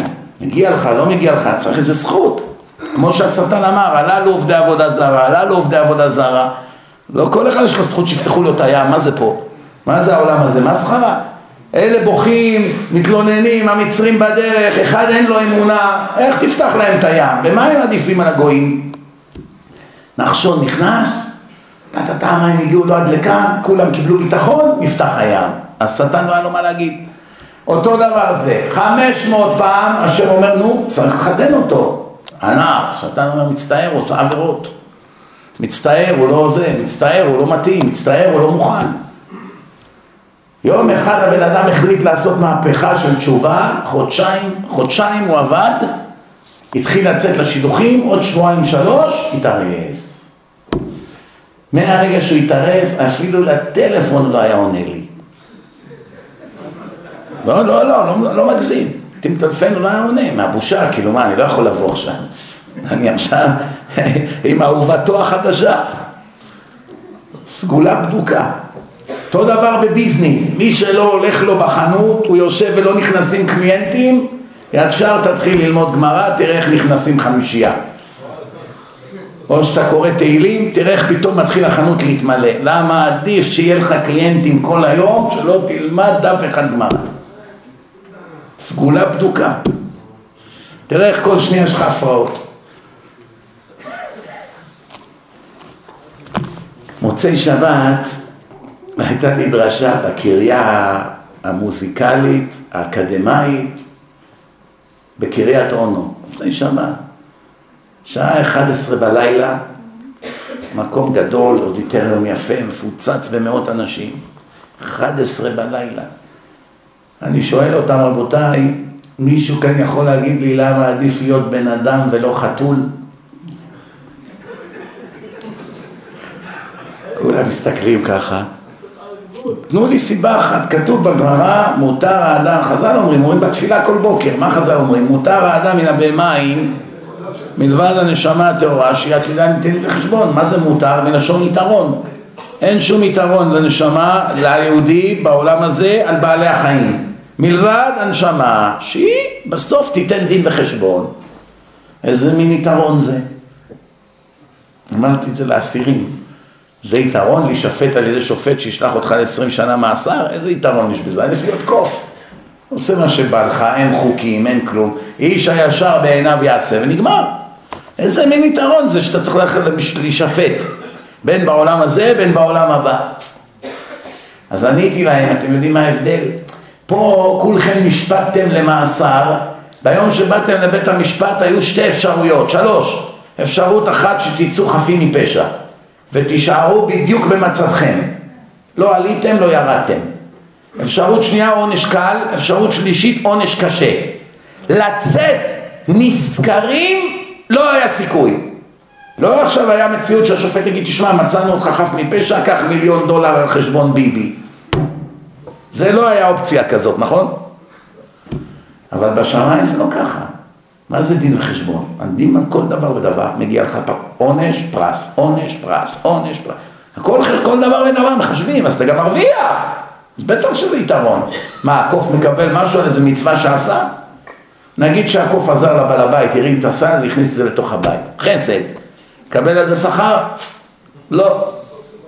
אפשר להקשות על זה מהכלבים שלא נפחו במצרים, שמכירים להם טובה, אבל באופן כללי אין להם שכר ועונש. אז אני אומר להם, מה עדיף להיות, בן אדם או חתול? כל אחד מנסה לחשוב, אין לו משכנתה, אין לו זה, אין לו, אין לו שיער לבן, אין לו קרחות, אין לו לחץ, אין לו כלום. איך שאני מדבר על חתול, ואני אומר, החתולים שמנים, כל היום אוכלים מהפח, הם לא סובלים. אוכל פרסי, אוכל זה, אוכל סורי, אוכל תימני, כל יום משהו אחר אוכל. איך שאני מדבר, נחשו מה קרה. שעה 11 בלילה, פתאום לבית הכנסת, אה, זה לא בית הכנסת, זה האודיטריום, נכנס חתול כזה שמן, נכנס במעבר, כמעט עלה על הבמה. פתאום אני רואה כולם קמו, כולם ככה קפצו, מה זה? נכנס חתול. 11 בלילה, אני מדבר על חתול איזה עשר דקות. השם שלח חתול. נו, יש אלוקים או לא? מה אתם אומרים? יפה מאוד. יש שאלות לפני שמסיימים? אה? או, טוב מאוד. אז יחזקאל הנביא אמר להשם, אתה ידעת. מה זה אתה ידעת? לא כל אחד זכאי לקום בתחיית המתים. לא כל אחד זכאי. אתה יודע מי צדיק, מי רשע, מאיפה אני יודע? אני רואה עצמות. אתה לא נותן לי עכשיו נבואה, אתה שואל אותי שאלה. נביא לו כל הזמן רואה, רק כשמקבל נבואה. מאיפה אני יודע? זה שומר שבת זה לא שומר, זה, זה, זה אומן זה בריבית זה לא, מאיפה אני? אני לא מכיר מי אלה. אתה ידעת, אתה יכול להגיד למי מתאים, למי לא מתאים לקום. כי כתוב ורבים מישני עפר יקיצו, רבים אבל לא כולם. הרשעים לא קמים, חלל שבת אין לו סיכוי לקום. זה פשוט. הרי הוא כגוי לכל דבר. אמרתי לאסירים שם, בכלא. אמרתי, יש כאן אנשים רצחו, יש כאן אנשים עברייני מין, יש כאן כל מיני שודדים, יש כל מיני סוגים של עבריינים. אף אחד מכאן לא יותר גרוע מכל השמונים אחוז חילונים שמסתובבים חופשיים עכשיו בתל אביב. אז הם לא הבינו מה אני רוצה מהם. דחילה, כבוד הרב, הם בסך הכל החילונים האלה לא רצחו כמונו, לא? אמרתי להם, הם חלל שבת, זו העבירה הכי חמורה שיש. חלל שבת עונש יותר קשה משל רוצח. רק במדינה שלנו הוא לא מקבל 37 שנה מאסר. אם היה צדק על פי התורה, מחלל שבת מקבל את העונש הכי קשה. אם לא הוצאה להורג, לפחות 50 שנה מאסר על פעם אחת חילול שבת. רק החילונים שהחליטו פה מה לעשות, מה לא לעשות, שבת הם הוציאו מהלקסיקון. אבל בעיני השם מי פושע יותר גדול? ביבי או הרוצח שיושב במעשיהו? ביבי מחלל שבת. איך קוראים לו הנשיא? ריבלין, ריבקין, איך קוראים לו? ריבלין, ריבלין, ריבלין, מחלל שבת. סבא שלו היה רב, הוא מחלל שבת, הוא יותר, הוא יותר פושע מהרוצח הזה. הפרופט, נשיא האוניברסיטה, נשיא הבג"ץ, מי הם? הם פושעים יותר גדולים מיגאל עמיר ומכל אלה שיושבים במעשיהו ובכל שאר הבתי כלא. זה על פי האמת של התורה. אתם יודעים כמה אנשים יושבים בבתי הסוהר ואין להם שום עבירה מן התורה? איך ייתכן? חף מפשע, צדיק גמור. על מה הם יושבים? על מה? מידע פנימי של מניות. אחד אמר לו, אבא שלי יש לו חברה, היה לנו אחלה שנה, בעוד יומיים מפרסמים את המאזנים. המניה תעלה עשרה אחוז, תקנה הרבה. אז זה בדרך כלל קונה אלף מניות, לא יותר. עכשיו הוא לקח את כל הכסף שיש לו, הכל הכל הכל, מכל החשבונות, קנה עשרים אלף מניות, שזה פעולה חריגה. הוא לא יודע שיש להם מחשבים שמנתבים הכל ובודקים דברים חריגים, יש להם תוכנות, זה הוא לא יודע. תוכנה צפצפה, טוט טוט טוט טוט, איציק משנקין נהיה מיליונר פתאום, קונה עשרים אלף מניות, שבדרך כלל בקושי חמש מאות, שש מאות הוא קונה. מיד עוקבים אחריו, פתאום המניה עולה למחרת 10 מיד חקירה, הוא נשבר בחקירה, הוא מלשין גם על זה שאמר לו את האינפורמציה, שומעים פסקי למצוות?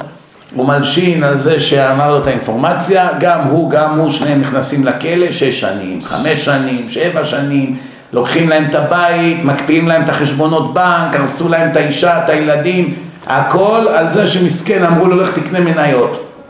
הוא יושב שש שנים בצוהר ומחלל שבת לידו חוגג, השופט ששלח אותו, גיי, מחלל שבת, סוטה, פדופיל.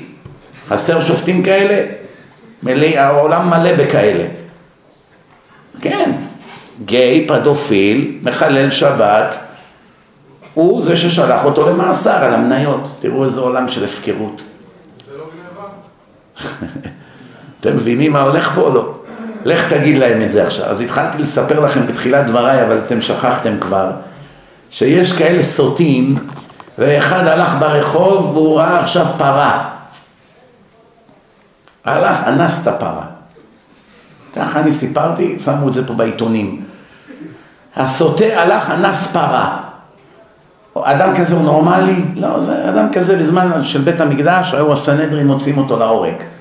היום אין הוצאות להורג. נגיד אם היום היה שלטון חרדי, מה היו צריכים לעשות עם אדם כזה? לסגור אותו כל החיים בבידוד, הוא סכנה לאנושות, מה? אי אפשר להוציא אותו להורג, לפחות תסגור אותו בכלוב. לא יכול להיות חופשי אחד כזה, מה? אונס בעלי חיים נורמלי זה? כן. או שמסרסים אותו אולי, טוב. בקיצור, מה העניין? התורה ממשיכה ואומרת שצריך להוציא להורג עוד מישהו. את הפרה. אז אני שאלתי, ריבונו של עולם, מה המסכנה החטאה הפרה הזאת? עמדה בשדה, אכלה קצת עסק, נטפל אליה איזה סוטה ארור. עכשיו הקדוש ברוך הוא אמר, גם את הפרה תסכול. אז אני שאלתי, מה ההיגיון? למה? הרי השם הוא מאוד הגיוני, נכון? למה להרוג את הפרה? היא חפה מפשע, מה? תשובה רבותיי, הקדוש ברוך הוא אמר, כל יום הפרה הזאת תעמוד לי מול העיניים, היהודי איבד את העולם הבא שלו בגלל הפרה הזאת. אתם רוצים להשאיר אותה עומדת מול עיניי? בן שלי איבד את הנצח שלו בגלל זה, אבל יש סיבה עוד יותר חזקה מזה. שהאנשים ברחוב יעברו, כל אחד יגיד לחבר שלו, לבן שלו, הנה הפרה שבגללה איציק נסכל. הנה הפרה שאיציק אנס. יהיה כזה חילול השם בעולם. כל הזמן יגידו איזה דתי אנס פרה, דתי אנס, יחגגו על זה בתקשורת חמישים שנה. השם אמר, לא נורא, סקול את הפרה, קח את הפרה מפה. אז אני אמרתי, בשביל מה אני הבאתי את הסיפור הזה? אני אמרתי, עכשיו זו פרה שאין לה בחירה, אין לה תורה, אין לה שכר ועונש, אין לה כלום. אני אמרתי, רבותיי, תאר לך עכשיו בת ישראל, שיש לה תורה, יש לה שכר ועונש, יש לה בחירה, יש לה דין ודיין, והיא הולכת ומחטיאה בחור ועושה איתה איסור כרת, שהיא הרי נידה, וזה גם לאו דאורייתא, חוץ מהכרת, זה עוד אחד, והם עושים עכשיו איסור, והם שניהם מאבדים את העולם הבא, ואני אומר, היא בחרה להפיל אותו במלכודת ולגמור לו את הנצח. אז אם הפרה שלו חטאה, היה לה כזה סוף נורא, זאתי שבחרה לחתום מה יעלה בגורלה, קל וחומר יפה או לא, מה אתם אומרים? זיכה אותי לכותרות בעיתון שמאלני. שומעים? ברוך השם. ביום שלא ידברו נגדך, תדע שאתה כבר לא מפחית את השטן יותר. כל שבוע, שבועיים שעובר בשקט, אני מתחיל לדאוג. ריבונו של עולם, כנראה אני צריך לצאת לפנסיה. איך שאני גומר את המשפט, טלפון. שמעת מה כתבו? אתם יודעים, אני יש לי אהבה גדולה לרב שלכם פה, לרב עמרמי, נסיים בזה. ניתן קצת זמן לשאלות. למה אני אוהב אותו? אין היום הרבה דרשנים בעולם שנשארו, שמדברים חזק. זה כבר כמעט ולא קיים, זה הולך ונעלם. כולם נהיו היום פוליטיקלי קורקט. מה יצא לי מזה, מה יגידו עליי, כמה תרומות יצא לי, יזמינו אותי, ידברו איתי. כולם עושים כל מיני חשבונות, לא כולם, כמובן יש הרבה, אבל אני לא מדבר בישיבות, בישיבות יש נותני מוסר, טוב, זה בדלתיים סגורות, אני מדבר לעולם, לעולם. אז נשארו חמישה, עשרה כאלה בכל העולם, אולי, שמדברים חזק. אבל זה לא מספיק לדבר חזק, צריך גם להיות תוכו כברו. זה קשה מאוד, לדרוש דברים גבוהים ולא לקיים, אז מה זה שווה? אז צריך להיות תוכו כברו, הנה עוד מעלה. והמעלה השלישית, להיות בעל אמונה. להיות מוכן לקבל את הביזיונות, להיות מוכן לקבל את הביקורת, סתם ממציאים עליך דברים, זה לא פשוט. פעם אחת שמעתי את הרב אברמי אומר משפט, נדלקתי עליו לעד ולעולמי עולמים. חייב לשתף אתכם. הוא אמר בדרשה, כל מקום שאני הולך, הרי אנשים מארגנים דרשות, נכון? איציק, אבי, משה, כל אחד הוא המארגן היום. איך שאני מגיע, בא איזה שארגן, אומר לי, כבוד הרב, פה אל תדבר על חילולי שבת, כבוד הרב, פה אל תדבר על פאות, כבוד הרב, פה אל תדבר על צניעות, כבוד הרב, כל מקום אומרים לי, פה אל תדבר על זה, פה אל תדבר על זה, פה אל תדבר על ככה. מה שאומרים לי לא לדבר, רק על זה אני מדבר. מה, אני עובד בשבילכם? מצטט אותו פחות או יותר מילה במילה. מה, אני עובד בשבילכם או שאני בשביל השם עובד? אם אומרים לי אל תדבר כאן על חילולי שבת, משמע רוב הקהל חללי שבת, פושעים נגד השם. אז על מה אני אדבר אם לא על זה? על הכדורגל? על מה? באתי פה להציל נשמות. מה, אשתו של החולה אומרת לרופא, בעלי יש לו כאבים חזקים ביד שמאל ובחזה. דבר איתו על הכל, רק לא תזכיר את המילה התקף לב. תגיד לה, סתומה שכמוך. רוב הסיכויים שעוד דקה הוא ימות מהתקף לב, מה זה אל תדבר על התקף לב? מה אני אדבר איתו, שהוא צריך ניתוח פלסטי באף? אנשים חסרי שכל. תן שתי סטיר. יש אנשים הפוך, יש אנשים באים, כבוד הרב, אני רק אותך שומע, למה יש עוד ערך? אני אוהב פצצות לפנים. יש איזו קבוצה של ישראלים, שם עשיתי את המסילת ישרים. כל פעם שאני בא, נגיד בוחרים איזה נושא רגוע, אני מתחיל חמש דקות, אומרים לי, כבוד הרב, אנחנו באנו לקבל פצצות. 11 בלילה, עכשיו, מה אתה נותן לנו עכשיו? נאום רגוע. באנו לקבל פצצות, יש גם כאלה. באים כל יום יומיים, מקבלים כמה פצצות, מחזיקים מעמד עוד יומיים, בלי עבירות. באים עוד פעם, מקבלים, ככה זה, תלוי בבן אדם. כל בן אדם בעולם יש לו שני קריטריונים. יש לו חיים על פי האמת וחיים אחרי התענוגות. הבעיה מתחילה שיש ביניהם ניגוד אינטרסים. הרבה פעמים הרדיפה אחרי התענוג היא עבירה נגד האמת. הרבה פעמים רדיפה אחר האמת היא, היא נגד הרדיפה על התענוגות. איך האדם נמדד אם הוא צדיק או רשע, זה לא אומר שצדיק הוא לא אוהב תענוגות, זה טעות. צדיק הוא אדם נורמלי, הוא אוהב שתהיה לו אישה, הוא אוהב לאכול טוב, מה יש בזה? מה, פושע? רוצה לאכול חתיכת עוף טובה בשבת, מה יש?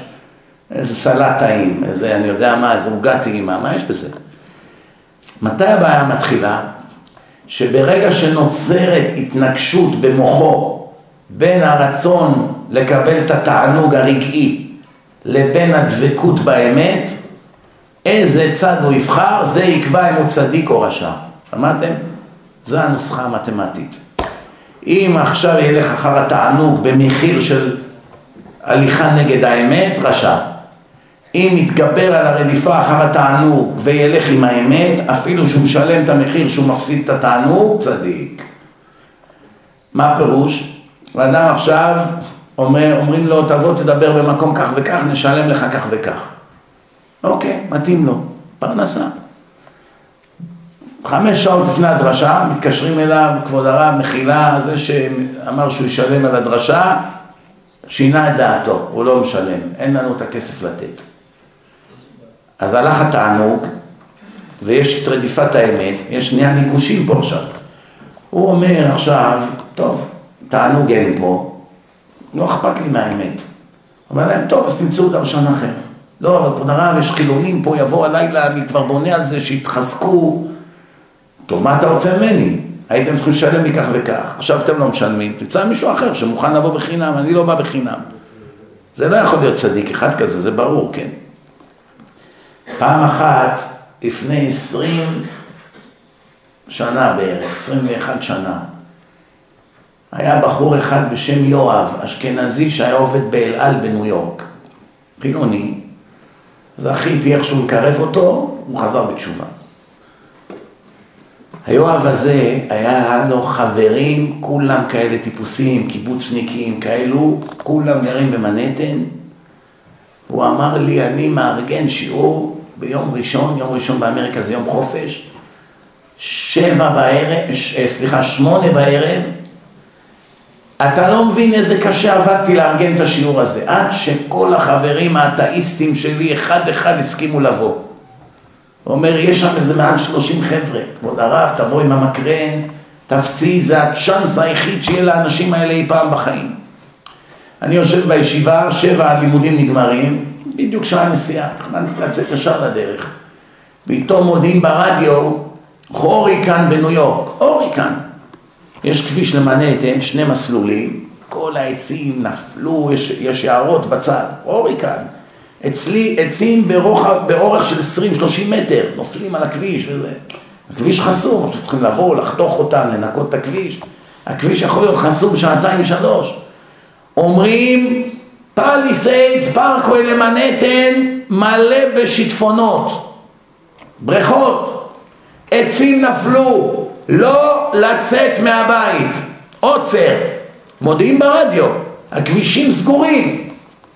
אני מתקשר ליואב הזה, יואב, עכשיו במנהטן לא היה הוריקן, אין שם עצים, זה רק בניינים. יואב, אני לא יכול להגיע. מה? אמרתי לו, אתה לא שומע רדיו? מה רדיו? הודיעו שיש הוריקן, הכביש חסום, אין איך לנסוע, סגור הכביש. לא, אל תעשה לי את זה, אני חודשיים הורג את עצמי עד שהם הסכימו לבוא, הם כבר פה חלק. יואב, מה אתה רוצה ממני? אתה שאני אעוף? הכביש חסום, שלוליות, בריכות, עצים. הודיעו ברדיו לא להיכנס לכביש. אומר לי, לא, אני לא מאמין שזה קורה לי, אני נכנס עכשיו לחדר, צורח להשם בבכי, עד שאתה תשנה את דעתך. אני אומר לו, יואב, מה אתה נותן לי להרגיש רע? זה לא תלוי בי, אבל אני כבר מוכן לבוא. אני בא לראש ישיבה, אומר לו, כבוד הרב, זה המצב. אומר לי, מה אתה יכול לעשות? אתה אנוס. השם יש לו את הסיבות שלו. אולי יש שם אנשים שאין להם זכות. אתה אנוס, אם אמרו שהכביש חסום, אין לך מה לפחד, אתה אנוס. אנוס רחמנא פטרי. עוד פעם יואב מתקשר. יואב הזה שתבינו מי הוא, הוא היה כזה נשמה טובה, אני לא יודע איפה הוא היום. הרבה שנים, עשרים שנה לא ראיתי אותו, לא שמעתי ממנו.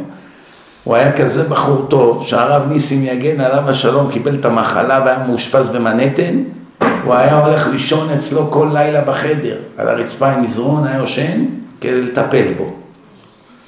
עזב הכל, ישן שם, שבועות הוא היה שם.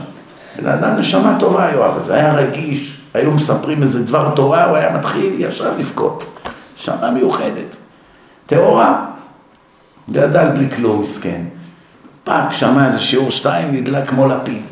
עכשיו הוא בוכה לי בטלפון, אתה תעשה לי את זה, מה אתה רוצה שאני אעשה? איזה מצב לא נעים. בסוף אמרתי, זה לא יכול להיות, מה אני אעשה עכשיו? אמרתי, בוא נעשה גורל אגרה. גורל, נראה מה יצא. בוא נראה, אולי השם יש לו איזה מסר. אמרתי, ריבונו של עולם, אני מוכן ללכת, אני רוצה ללכת, אני לא רוצה עכשיו להיכנס לכביש, עוד המשטרה יתפסו אותי, לא יודע, אסתבך עכשיו. תראה לי מה לעשות. עברתי את החומש, איך אומרים? בום, פתחתי. אמרתי, מה שיצא שורה ראשונה מימין. מה יצא? שורה ראשונה מימין. מה יצא? דבר אל בני ישראל. לא וייסעו, דבר אל בני ישראל. סגרתי את החומש, הרמתי לו טלפון, יואב! אני בדרך, עכשיו בינתיים כבר שבע וחצי. הייתי צריך לצאת בשבע כדי להגיע בשמונה. נהיה כבר מכל הבלאגן הזה שבע וחצי. הבית שם מלא בחילונים. יואב, אני בא. אה, השתבח שמו, התפילה עזרה. נכנסתי לכביש. אני נוסע, אין אוטו אחד בכביש. מעולם לא היה כזה דבר בניו יורק. מרביץ, אין שום דבר, לא עצים, לא שלוליות, לא כלום. כמו טיל. פתאום אני רואה מרחוק איזה משטרה עם אורות, נפל שם איזה עץ קטן, הקפתי גם אותו, תוך חצי שעה, יואב, אני למטה, תרדו לעזור לי. הלכתי שם ארבע, חמש שעות עם כל האתאיסטים, חזרו חלק מהם בתשובה אותו לילה. תראו איך השטן מחבל בכל דבר גדול שהוא רואה עומד להיות. ישר ממציא איזה משהו. צ'יק צ'אק, זה, זה, כל מיני סיפורים. שומעים? גם אני שבאתי לפה, אמר לי העוזר שלי, יש לי עוזר בלוס אנג'לס, שאנחנו היינו הרב עמרמי ואני בלוס אנג'לס, אני אירחתי אותו בניו יורק, ואחר כך עשינו ביחד אה, שבתון כזה בלוס אנג'לס. אז הוא אמר לי, אתה יודע, אחד התקשר לרב אברהמי, אמר לו, למה אתה מזמין אותו? מדבר חזק, הוא ככה, כנראה מי יודע מה אמר לו עליי. עכשיו, בדרך כלל כשזה קורה, מי שמזויף, ישר מתחיל להתנצל. אה, תשמע, לא ידעתי, זה העוזר שלי עשה, אני לא מכיר אותו בדיוק, כדי להגן על עצמו. מה הוא ענה לו? מצוין הוא מדבר, זה דרכנו.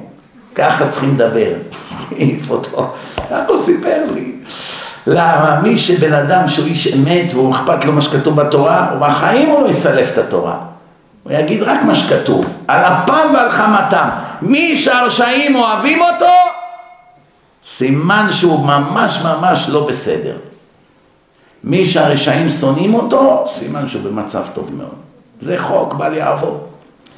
אם הרשעים אוהבים אותך בתור רב, סימן שאתה לא מדגדג להם אפילו קצת את המצפון, כלום. תעבור כל החיים. ספר לנו ככה וככה, כן לציפור, השרפן קיבל נזלת. כן, באמריקה זה עוד יותר גרוע מפה, יש איזה אחד, שם ירחם. ביום כיפור, בדרשה של יום כיפור, על מה הוא דיבר? מה אתם אומרים? מה יכול להיות לרב מודרני מקולקל לדבר ביום כיפור? אה? זה עוד אחרי כיפור, נו, תעשה כבש, מה הבעיה? כן. לא, לא, לא. אתה יודע מה הוא דיבר? אני אגיד לכם את זה באנגלית, אחרי זה אני אפרש לכם. I love tennis. It's such a great game. זה יום כיפור עכשיו. I love to play tennis. אני מת על טניס. איזה משחק. זה אומר שיש לו השגות על שיטת הקירוב שלי.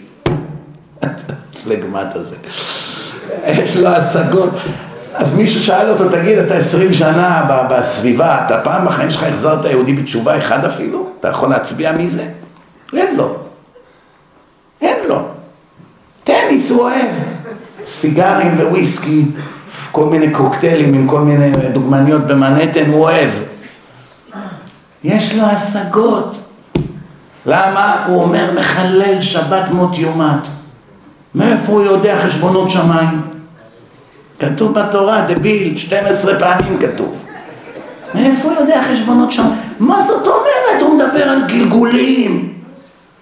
ילד אוטיסט, הוא בא לעולם ככה בגלל עבירות שעשה בגלגול הקודם. מה, הוא נביא? בחיים שלך פתחת שער הגלגולים בארי, לדעת שהכל מידה כנגד מידה. גירוד אין סתם, אין, אין איסורים בלא עוון. אפילו לשיטת אלה שיש איסורים של אהבה שהרמב"ם חולק עליהם מכל וכל, אפילו לשיטתם מדובר רק באיסורים שלא מבטלים את האדם מתורה ומצוות. כל איסורים שמבטלים אותך מלימוד ומעשיית מצוות הם איסורים של עונש, לא איסורים של אהבה. ובאמת זה כולנו, כי האיסורים גורמים לנו לא ללמוד ולא להתרכז ולא לעשות מצוות, נכון או לא? אתה מכיר איסורים שאתה עדיין נשארת צדיק גמור? סורים מורידים את האדם, אין פה מה לעשות. למה לא באת לשיעור? אשתי חולה, הריון, שמירת הריון, שישה חודשים במיטה, אני צריך לטפל בילדים. מסכן, עכשיו היה לו כל לילה שעתיים לימוד, אין לו לימוד שישה חודשים. זה איסורים של אהבה? מה פתאום? זה איסורים שהשם אומר לך, אתה לא ראוי. תוכיח שאתה בכלל ראוי לבוא וללמוד תורה.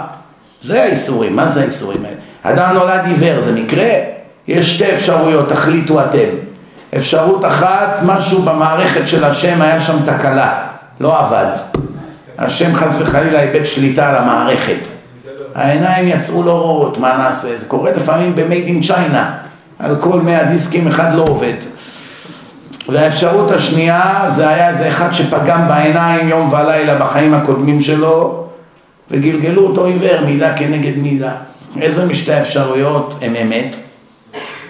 אה? זה רק פה, באמריקה זה לא, באמריקה זה מקרה. אין לך רשות לערער ולהגיד למה השם עשה. אנחנו לא מבינים. למה הייתה שואה? לא יודעים. זה לא עבירות, זה לא נכון, זה לא עונש. אז מה זה, השם נהנה לענות אנשים, לשרוף אותם, להפוך אותם לאפר, ילדים? מה, הוא נהנה מזה? מה, הוא יושב ונהנה?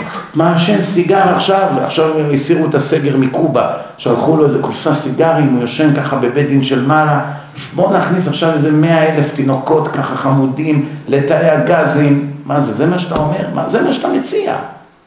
סוף סוף בא מישהו נורמלי, צועק רבותיי, השם יעניש אותנו על כל הגלגולים שעברו. הרב עובדיה הרי אמר את זה, שחטו אותו פה. מה, אתם זוכרים את זה או לא? בערך עשר שנים.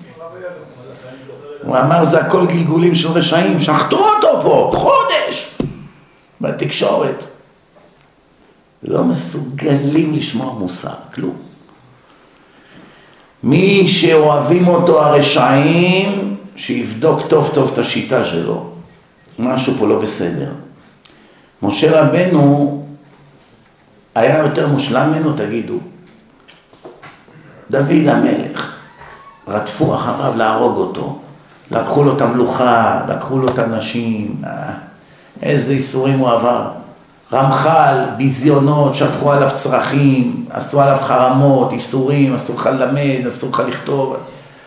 רמב"ם, ביזיונות, שפכים, מה לא עשו לו, שרפו לו את הספרים.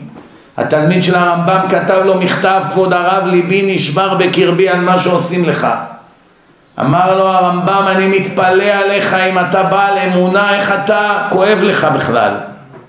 מה, אתה לא יודע שהכל השם עושה לטובה? אני מבטיח לך שהגאווה תעבור מן העולם, ואני והמתנגדים שלי כולנו נעבור מן העולם, לא יהיה בית בישראל שלא יהיה בו את הספרים שלי. כן, היה לה חזקה משנה תורה. והרמב"ם, לא לשכוח ששרפו את הספרים שלו זה לא איזה ספר שעולה 20 דולר בחנות, מודפס בשניות. מה? מודפס. כמה זמן לוקח להדפיס ספר בבית דפוס? דקה, שתיים, חמש, זהו. זה המחשב, טק, טק, טק, טק, טק, בום, בום, בום, הכל מכונות, סוגרים, נגמר, next. פסות, הכל מכון, רובוטים. 20 דולר ספר. בתקופת הרמב"ם היו כותבים נוצה כמו ספר תורה. היד החזקה, תעשה חשבון כמה אותיות יש שם, זה כמעט כמו ספר תורה, שישה כרכים, מלא, בק... הכל שם, זה הרבה, אולי לא כמו ספר תורה, אבל זה המון. לכתוב המון, זה, תקופה של חודשים. לכתוב את זה על גלים, או על ספרים ככה מקופלים. אחד פה מכר ספר כתב יד של החתם סופר, מלפני 200 שנה, 1.4 מיליון דולר. זה שקנה אותו, באותו יום מכר אותו בשלוש. איך? למה הראשון לא ידע? זה מכורה פומבית, לא? הוא חתך אותו לדפים, הפריד אותו דף, דף, דף, מכר דפים לחו"ל, הכפיל את הכסף. בן אדם עובד 40 שנה, נהג פה, הורג את עצמו, נהג משאית, נהג בזבל, לא מרוויח שתי מיליון דולר. 40 שנה של עמל, זה הדתי הזה. לקח את זה, פירק את זה, טק טק טק טק, באותו יום הכפיל את הכסף. אני מכיר אחד תימני בניו יורק, הלך לאיזה שחור אחד שהיה קצת טוב ליבו ביין, שחור הזה קיבל איזה ירושה בתקופה, זה היה סתם בית מצ'וקמק בשכונה של שחורים, לא שווה גרוש. אבל מה, השחור הזה היה כתוב ליבו ביין, קנה ממנו את הבית בארבעת אלפים דולר, בית פרטי. באותו יום אחרי שעה מכר את זה בשמונים וארבע אלף. סוכן, הוא לא היה בעל הבית, סוכן מכירות. ארבע אלף כן היה לו, הלך, קנה את זה לעצמו, ארבע אלף, מכר את זה כעבור שעה בשמונים וארבע אלף, ומפה הוא התחיל, היום הוא שווה מאה מיליון דולר. ככה השם רוצה. נכון או לא? זה העולם, מה אתה רוצה? מה שהשם רוצה שיהיה לך זה מה שיהיה לך גם אם אתה אהבל. מי אמר את זה? נו, צטטו לי פסוק. מי אמר? לא לחכמים לחם, שלמה המלך. חוכמה לא מביאה כסף. אני הלכתי לאיזה חלבי אחד שבא מסוריה, עשרים חנויות סניקרס, נעלי התעמלות, ג'קטים מעילים מאור, חנויות ארוכות, מלאות בסחורה, עשרים חנויות. באתי להחתים אותו על חוזה, הוא מוציא לי איזה קופסה מדיו, שם את האצבע, עושה לי ככה על החוזה. אני אומר לו, מה זה? צריך לחתום, שזה יעבור לכל הקופי. יש כמה קופי, אחד לך, אחד לבנק, אחד לי. זה החתימה שלי. אומר לו, מה זה? אתה לא יכול לחתום את השם? אני לא יודע לקרוא, לכתוב. עשרים שנה באמריקה, עשרים חנויות, אימפריה יש לו, הוא לא יודע לכתוב מילה באנגלית, השם שלו אפילו. וכמה דוקטורים יש בניו יורק שיודעים אנגלית יותר טוב מאובמה ולא מרוויחים מה שהוא מהנהלי התעמלות מרוויח ביום, כל השנה הם לא מרוויחים. ככה השם רוצה. יש שאלות לפני שמסיימים? לפני שנכנסים לשבת, כן. הסתכל באורייתא וברא על מה? השאלה? אז אדם הראשון, מה הוא השם הוא כבר כאילו כתוב? לא, הסתכל באורייתא וברא עלמא, כפירוש לפני שהעולם נברא, התורה היא השרטוט הסכמטי של העולם. הייתה להשם התורה, ועכשיו שהתורה היא גמורה, לפי התורה השם ברא את העולם. את העולם. למשל, יש לך אבא ואימא. למה יש לך אבא ואימא? כי כתוב בתורה, כבד את אביך ואת אמך. לא בגלל שיש לך אבא ואימא, אז השם כתב בתורה לכבד אותם, מהכרת הטוב. כי הכרת הטוב צריך גם לגוי שעשה לך טובה. קל וחומר להוריך. לא, לא, לא צריך, יש לי. אתם שומעים או לא? עכשיו מוחמד עשה לך טובה. אתה אומר לו תודה? אומר לו תודה. אז מה, הוא יותר טוב מההורים שלך? ההורים שלך גידלו אותך וזה, אז בטח שאתה חייב להם תודה. לכבד אותם. זה לומדים מקל וחומר מגויים אפילו. אלא בגלל שכתוב בתורה כבד את אביך ואת אמך כי ככה השם רצה ולעולם לא נבין למה השם עשה לך הורים הוא יכל שתיוולד מעץ איזה תפוז נופל נבקע לשתיים יוצא איזה גמד הולך יאללה נגמר הסיפור נכון או לא? מה חייבים שיהיה הורים? מה? חייבים זכר ונקבה להביא ילדים? היית גודל על עץ נשמות יורדות מעצים, נופלות, יוצאות מהקופסה ומתחילים לחיות. אז השם גם תרי"ג מצוות כבר היה. בעקבות תרי"ג מצוות ככה גם נברא גוף האדם. 365 גידים, 248 איברים, לפי מניין המצוות. זה הכוונה. זה לא אומר שהאדם נגזר לו מה להיות, הרמב"ם כותב מפורש, האדם בוחר בעצמו מה לעשות, מה לא לעשות. עוד שאלות. כן. לא למצוא את הנס, כאילו. לא לסמוך על הנס. לסמוך, אבל ואם אני רוצה משהו, שאני יודע שזה משהו שהוא מטורף. לא- מטורף? משהו קשה להבנה בעולם. משהו שאני רוצה, ואני אומר, וואלה, אם זה יקרה, זה אחד ל... מותר לך להתפלל גם על משהו שזה אחד ל... יקרה, יקרה, לא יקרה, לא יקרה. אין שום בעיה, להתפלל, לבקש, אסור לך להיות מדומיין. דוגמה, אם זה דבר שיכול לקרות בטבע, אחד למיליון, אז אתה מתפלל, מקווה, אבל זהו, אל תתחיל לעשות תוכניות על הדבר הזה.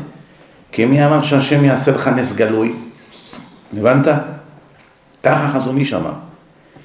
חזון איש אמר, זה לא אומר שמה שאתה בוטח בהשם שהוא ייתן לך, הוא באמת ייתן לך.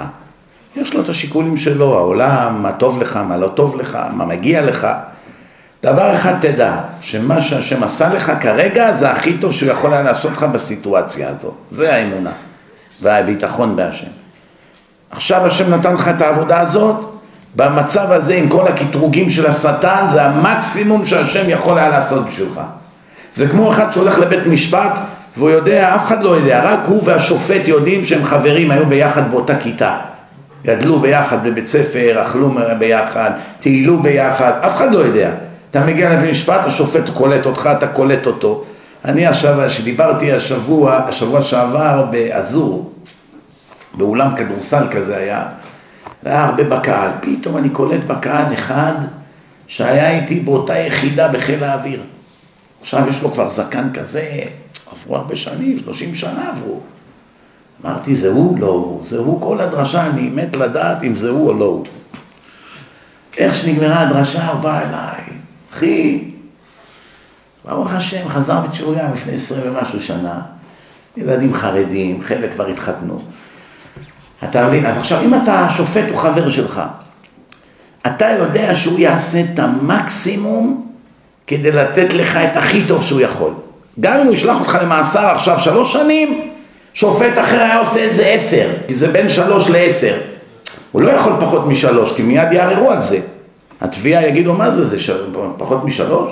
לי יש חבר, הוא שופט ב, בבית משפט בסן דייגו. שופט רציני, הוא היה תובע כללי בזה. שופט בבית משפט, יהודי, שומר שבת. אז הוא אומר לי, לפעמים באים אליי אנשים, אני מת להכניס אותם לכלא לכל החיים, שלא יראו לעולם אור. והחוק המטומטם מתיר לי מקסימום שלוש שנים לתת לו. אני הופך עולמות למצוא בחוק איך לתת לו יותר. למצוא איזה פרצה. למה? אני אומר למה? אומר, מפוצץ את אשתו במכות, או מענה את הילדים שלו, עושה ככה, מרביץ לשכנים, כל מיני דברים שבתוך הדיון כבר התגלו, אבל, אבל לא על זה הגישו תביעה. לא יכול עכשיו להיות התובע. אני שופט. לא יכול לייעץ לתובע, היי בוא'נה, הרגע גילינו שהוא עשה עוד ארבע פשעים, למה אתה לא תובע אותו על זה? זה עוד עשר שנים. בעיה. אומר לי, תאמין לי, אני, אני משחרר אותו לפעמים, ואני לא יושן בלילה מרוב עצבים. ואני יודע, עוד שנה הוא יחזור אליי, הוא כבר עם רצח. מה אתה יכול לעשות? שופט הוא מוגבל. אז אם הוא עשה לך, גם השם, שלא תחשוב, השם בדין הוא מוגבל, הוא הגביל את עצמו. ברגע שהוא עשה סנגור קטגור, וזו מערכת של צדק, אני אהיה לאמת והצדק, אשר לא יישא פנים ולא ייקח שוחד, משמע אני מוגבל. אני לא יכול לעשות מה שבא לי. זה חייב להיות שופט הגון. הבנת? כמו עכשיו אחד שהבן שלו עשה בעיות בישיבה והראש ישיבה מתקשר. הבן שלך היכה את uh, איצי. אז הוא מגיע לבית הספר, אבא של הילד השני מגיע, מתחילים לברר את הפרטים, הוא רואה הבן שלו אשם. יש כאלה, לא משנה, הכל הוא יפיל על השני. ויש כאלה יגידו, הוא צודק, הילד שלך צודק, בוא הנה אתה, אתה כך וכך, הוא, הוא הולך נגד הבן שלו, כי זה הצדק. ככה זה השם. לכן אתה יכול לבכות על משהו שהוא נדיר, לבקש אותו בתפילה, אל תבנה על זה מגדלים יותר מדי. עולם כמנהגו נוהג, תמשיך לעבוד, תמשיך להשתדל, מה שצריך לעשות. עוד שאלות, כן. הרב, אמרה לי מסר איזה שיעור לגבי תשובה, שצריך להיזהר, לא לקחת משהו שלא שייך לנו. ממש ללכת לדרגה בגן. נכון. איך לדעת אם אנחנו לא... צריך דעת תורה, צריך דעת תורה, אדם צריך שיהיה לו רב. יגיד לו, כבוד הרב, אני עד עכשיו עשיתי ככה, אני רוצה עכשיו להשחיל לשמור שבת, רבנו תם. עוד חצי שעה, עוד ארבעים דקות. הרב יגיד לו, חכה, אתה רק שלושה חודשים שומר שבת, זה עוד מוקדם בשבילך. בוא תדבר איתי על זה עוד שישה חודשים. אל תמהר יותר מדי, למה? אתה יכול לקרוס. אה, למשל, אדם שהוא היה גנב גדול, עכשיו התברר לו שהוא צריך להחזיר את כל הגזל. אם עכשיו תלחץ עליו, הוא חייב לחמישים איש כסף, וזה אלף, וזה חמשת אלפים, וזה אלפיים. הוא השתגע, הוא מיד יבעט בהכל. אומר לך, כבוד הרב, אני עכשיו חייב להחזיר את הכסף, מה אם אני מת עכשיו, אין לי, אין לי גן עדן. לא, תירגע, עזוב שכח מהכסף עכשיו. דבר איתי על הכסף עוד שנה. מה, כבוד הרב, אני חייב. מה אם אני אמות עכשיו? עזוב אותך. עכשיו יש לך בראש, יום אחד לאט לאט תחזיר את הכסף. קודם כל עכשיו תתמקד בשבת, ותבוא ללמוד תורה כל יום. תבנה אותו. ישר ליפול עליו, אני עשיתי פעם אחת את הטעות, עד היום אני בוכה עליה. היה לי איזה אחד מיליונר רציני בגיל 32, הרוויח 60 מיליון דולר בעסקה, בחור צעיר ממוצא גרוזיני, הוא נולד באמריקה, אבל משפחה שלו. הוא הרוויח הרבה כסף, הוא הביא איזה ליקר מפריס לניו יורק, תוך שנה וחצי מכר את זה לאיזה חברה של שיווק, נתנו לו 60 מיליון דולר. מיד עשה עוד עסקה, עוד 15 מיליון דולר. בחור צעיר, קנה לעצמו אחוזה, נוסע בפרארי, טוב. יום אחד הביאו אותו אליי לשיעור. הוא בא עם מישהו, הוא לא היה אמור להיות שם בכלל, הוא היה כבר עם המישהו הזה, ואמר לו בוא אני הולך לשיעור, הביא אותו. הוא שמע שעתיים שיעור, הוא בא אליי אחרי השיעור, העיניים שלו ככה, אומר לי, בחיים שלי לא הרגשתי הנשמה שלי כמו עכשיו. וזה, התחיל לדבר איתי, וזה, לאט לאט קלטתי שיש לו נשמה טובה, התחלתי לקרב אותו, לקרב, לקרב, לקרב, ברוך השם, טוב. אבל זה לפני הרבה שנים, עוד לא היה לי את הניסיון של היום. אמרתי לו, עכשיו כל פעם שאתה יוצא מהשירותים, אתה צריך לעשות נטילה, ואשר יצר, וזה, וכל, היה עכשיו בא אליי לשבתות, בירכת אשר יצר, יצרת מהשירותים, בירכת, נטלת, עשית נטילה, טמטום כזה. מה אתה מדבר איתו בכלל על אשר יצר עכשיו? מה? קודם כל תן לו שנה, שישמור שבת, יניח תפילין, יאכל כשר, את הדברים העיקריים של כרת, של דאורייתא. עוד שנה דבר איתו על הדברים האלה בכלל. מיליארד אשר יצר זה לא חילול שבת אחד. זה טמטום. באתי אותו על זה. יום אחד אומר לי, עזוב אותי מהדת הזאת, נמאס לי. אמרתי לו, למה? אומר לי, הידיים שלי נהיו כמו פועל בניין. כל רגע נטילה אשר יצר, נטילה אשר יעזוב אותי. איבדתי אותו, התחתן עם גויה. אתה רואה מה זה טעויות? כמובן שזה התירוצים, זה סיבה לעזוב את הדת, נטילות ידיים. אבל אני רק מסביר לך כמה זה מסוכן ליפול על בן אדם. יש כאלה בעלי תשובה, נכנסים לישיבה, יש שם אנשים שישה חודשים, תשעה חודשים, קופצים עליו, ממררים לו את החיים. מה זה, אין לך כובע? כובע שחור, איפה הכובע? למה אתה לא מגלה זקן? מה זה? הוא בורח מהישיבה. עוד חודש, בורח לי שם, השתגעתי שם, כמה אנשים באו ואמרו לי, הייתי בישיבה של הרב הזה, אז למה עזבת? שיגעו אותי שם אנשים. למה אתה ככה? למה אתה ככה? למה אתה עומד? למה אתה יושב? אמרו עליו, רצחו את הנפש. ברור שהיה להם כוונה טובה. הדרך לגיהנום מלאה בכוונות טובות. ודאי שיש להם. ראש ישיבה חכם, חוק בל יעבור. כל בן אדם שנכנס לישיבה מחתים אותו. מעולם אתה לא נותן פה מוסר לאף תלמיד, אתה לא המשגיח פה. מקרה הכי הכי גרוע, אתה רואה איזה עבירה חמורה, תבוא לדווח. זהו, זה הכי הרבה, אתה לא יכול לדבר איתו מילה על זה. ראית אותו עכשיו מחטט למישהו בתיק, גונב לו דברים. ראית אותו מזריק סמים, לא יודע מה. תבוא לדווח, אתה לא מדבר איתו מילה. צריכים את ההנהלה להחליט מה לעשות. מה שכתוב הוכיח תוכיח את עמיתך זה אדם שיודע להוכיח. ולא כל אדם יש לו מספיק יראת שמיים שיקבלו ממנו. אתם מבינים? זה אחריות גדולה מאוד לגדל זקן, שלא תחשבו. זו אחריות גדולה מאוד. במיוחד מישהו בעל תשובה חדש, ישר מגדל זקן ארוך, כל מקום חושבים שהוא רב, בא למשפחה, לדודים, כבוד הרב, כבוד הרב, כבוד הרב, הוא לא יודע לברך שהכל בקושי, כבוד הרב, הבנתם? זה אחריות גדולה, וחוץ מזה גם אחד שמתלהב, יש לו אורות של ההתחלה, מגדל מגדל, אחרי שנה מוריד, זה כבר חילול השם, חילול, אחד, חילול השם אחד של להוריד זקן, יותר גרוע מלהיות עם זקן מיליון שנה, שזה אפילו לא חיוב מדי רבנן. אין שום חיוב שיהיה לך זקן, אסור להתגלח בתער, זהו. אף אחד לא ילך לגיהנום בגלל שלא היה לו זקן, זה אני מוכן להישבע על זה דאורייתא. זה כתוב מפורט. הארי היה לו תלמידים בלי זקן, הארי. בן איש חי כותב שלפי הארי מותר לגלח את הזקן, והוא היה גדול המקובלים, אז מה אתה רוצה? יותר טוב ממנו אתה יודע. אבל מה? זה מביא ליראת שמיים, אי אפשר להתכחש לזה. אדם רוצה ללכת לעשות עבירות, יש לו כזה זקן. לא נעים לו. בא אליי, תגידי, מה, מה אתה עושה בערב? מה, אתה לא מתבייש? אתה אמור להיות רב, לא? אז זה עוצר אותו. אין, מה שאמת אמת, אי אפשר להתכחש לזה. מצד שני זה גם חילול השם. אתה לא ברמה, אתה משניא את הדת על אנשים. ראית, אתה אומר זקן. ראית איזה ריח יוצא ממנו באוטובוס? אז מה הם אומרים? הרב לא מתרחץ. מאיפה אתה יודע שהוא רב? הוא יומיים בעל תשובה. מה אתה מדבר? יש זקן עד לפה.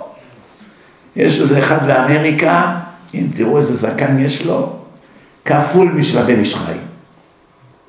שם לעצמו כובע של הראשי ישיבות, חליפה עם וסט, הסתובב מקורבן לקורבן, שדד את כל העיר. מאות אלפי דולרים. אז כל אחד שנתן לו כספים, אמר, אתה טיפש, מה אתה נותן לבן אדם כספים? אתה לא שואל, לא מברר. אתה יודע איזה זקן היה לו? זה עדיין עובד! הטריק הזה עדיין עובד! מה, אתה יודע איזה זקן היה לו? למחבלים של החמאס אין, אין זקן, מה? אז מה, גם תתחיל לעשות שם ביזנס גם עכשיו?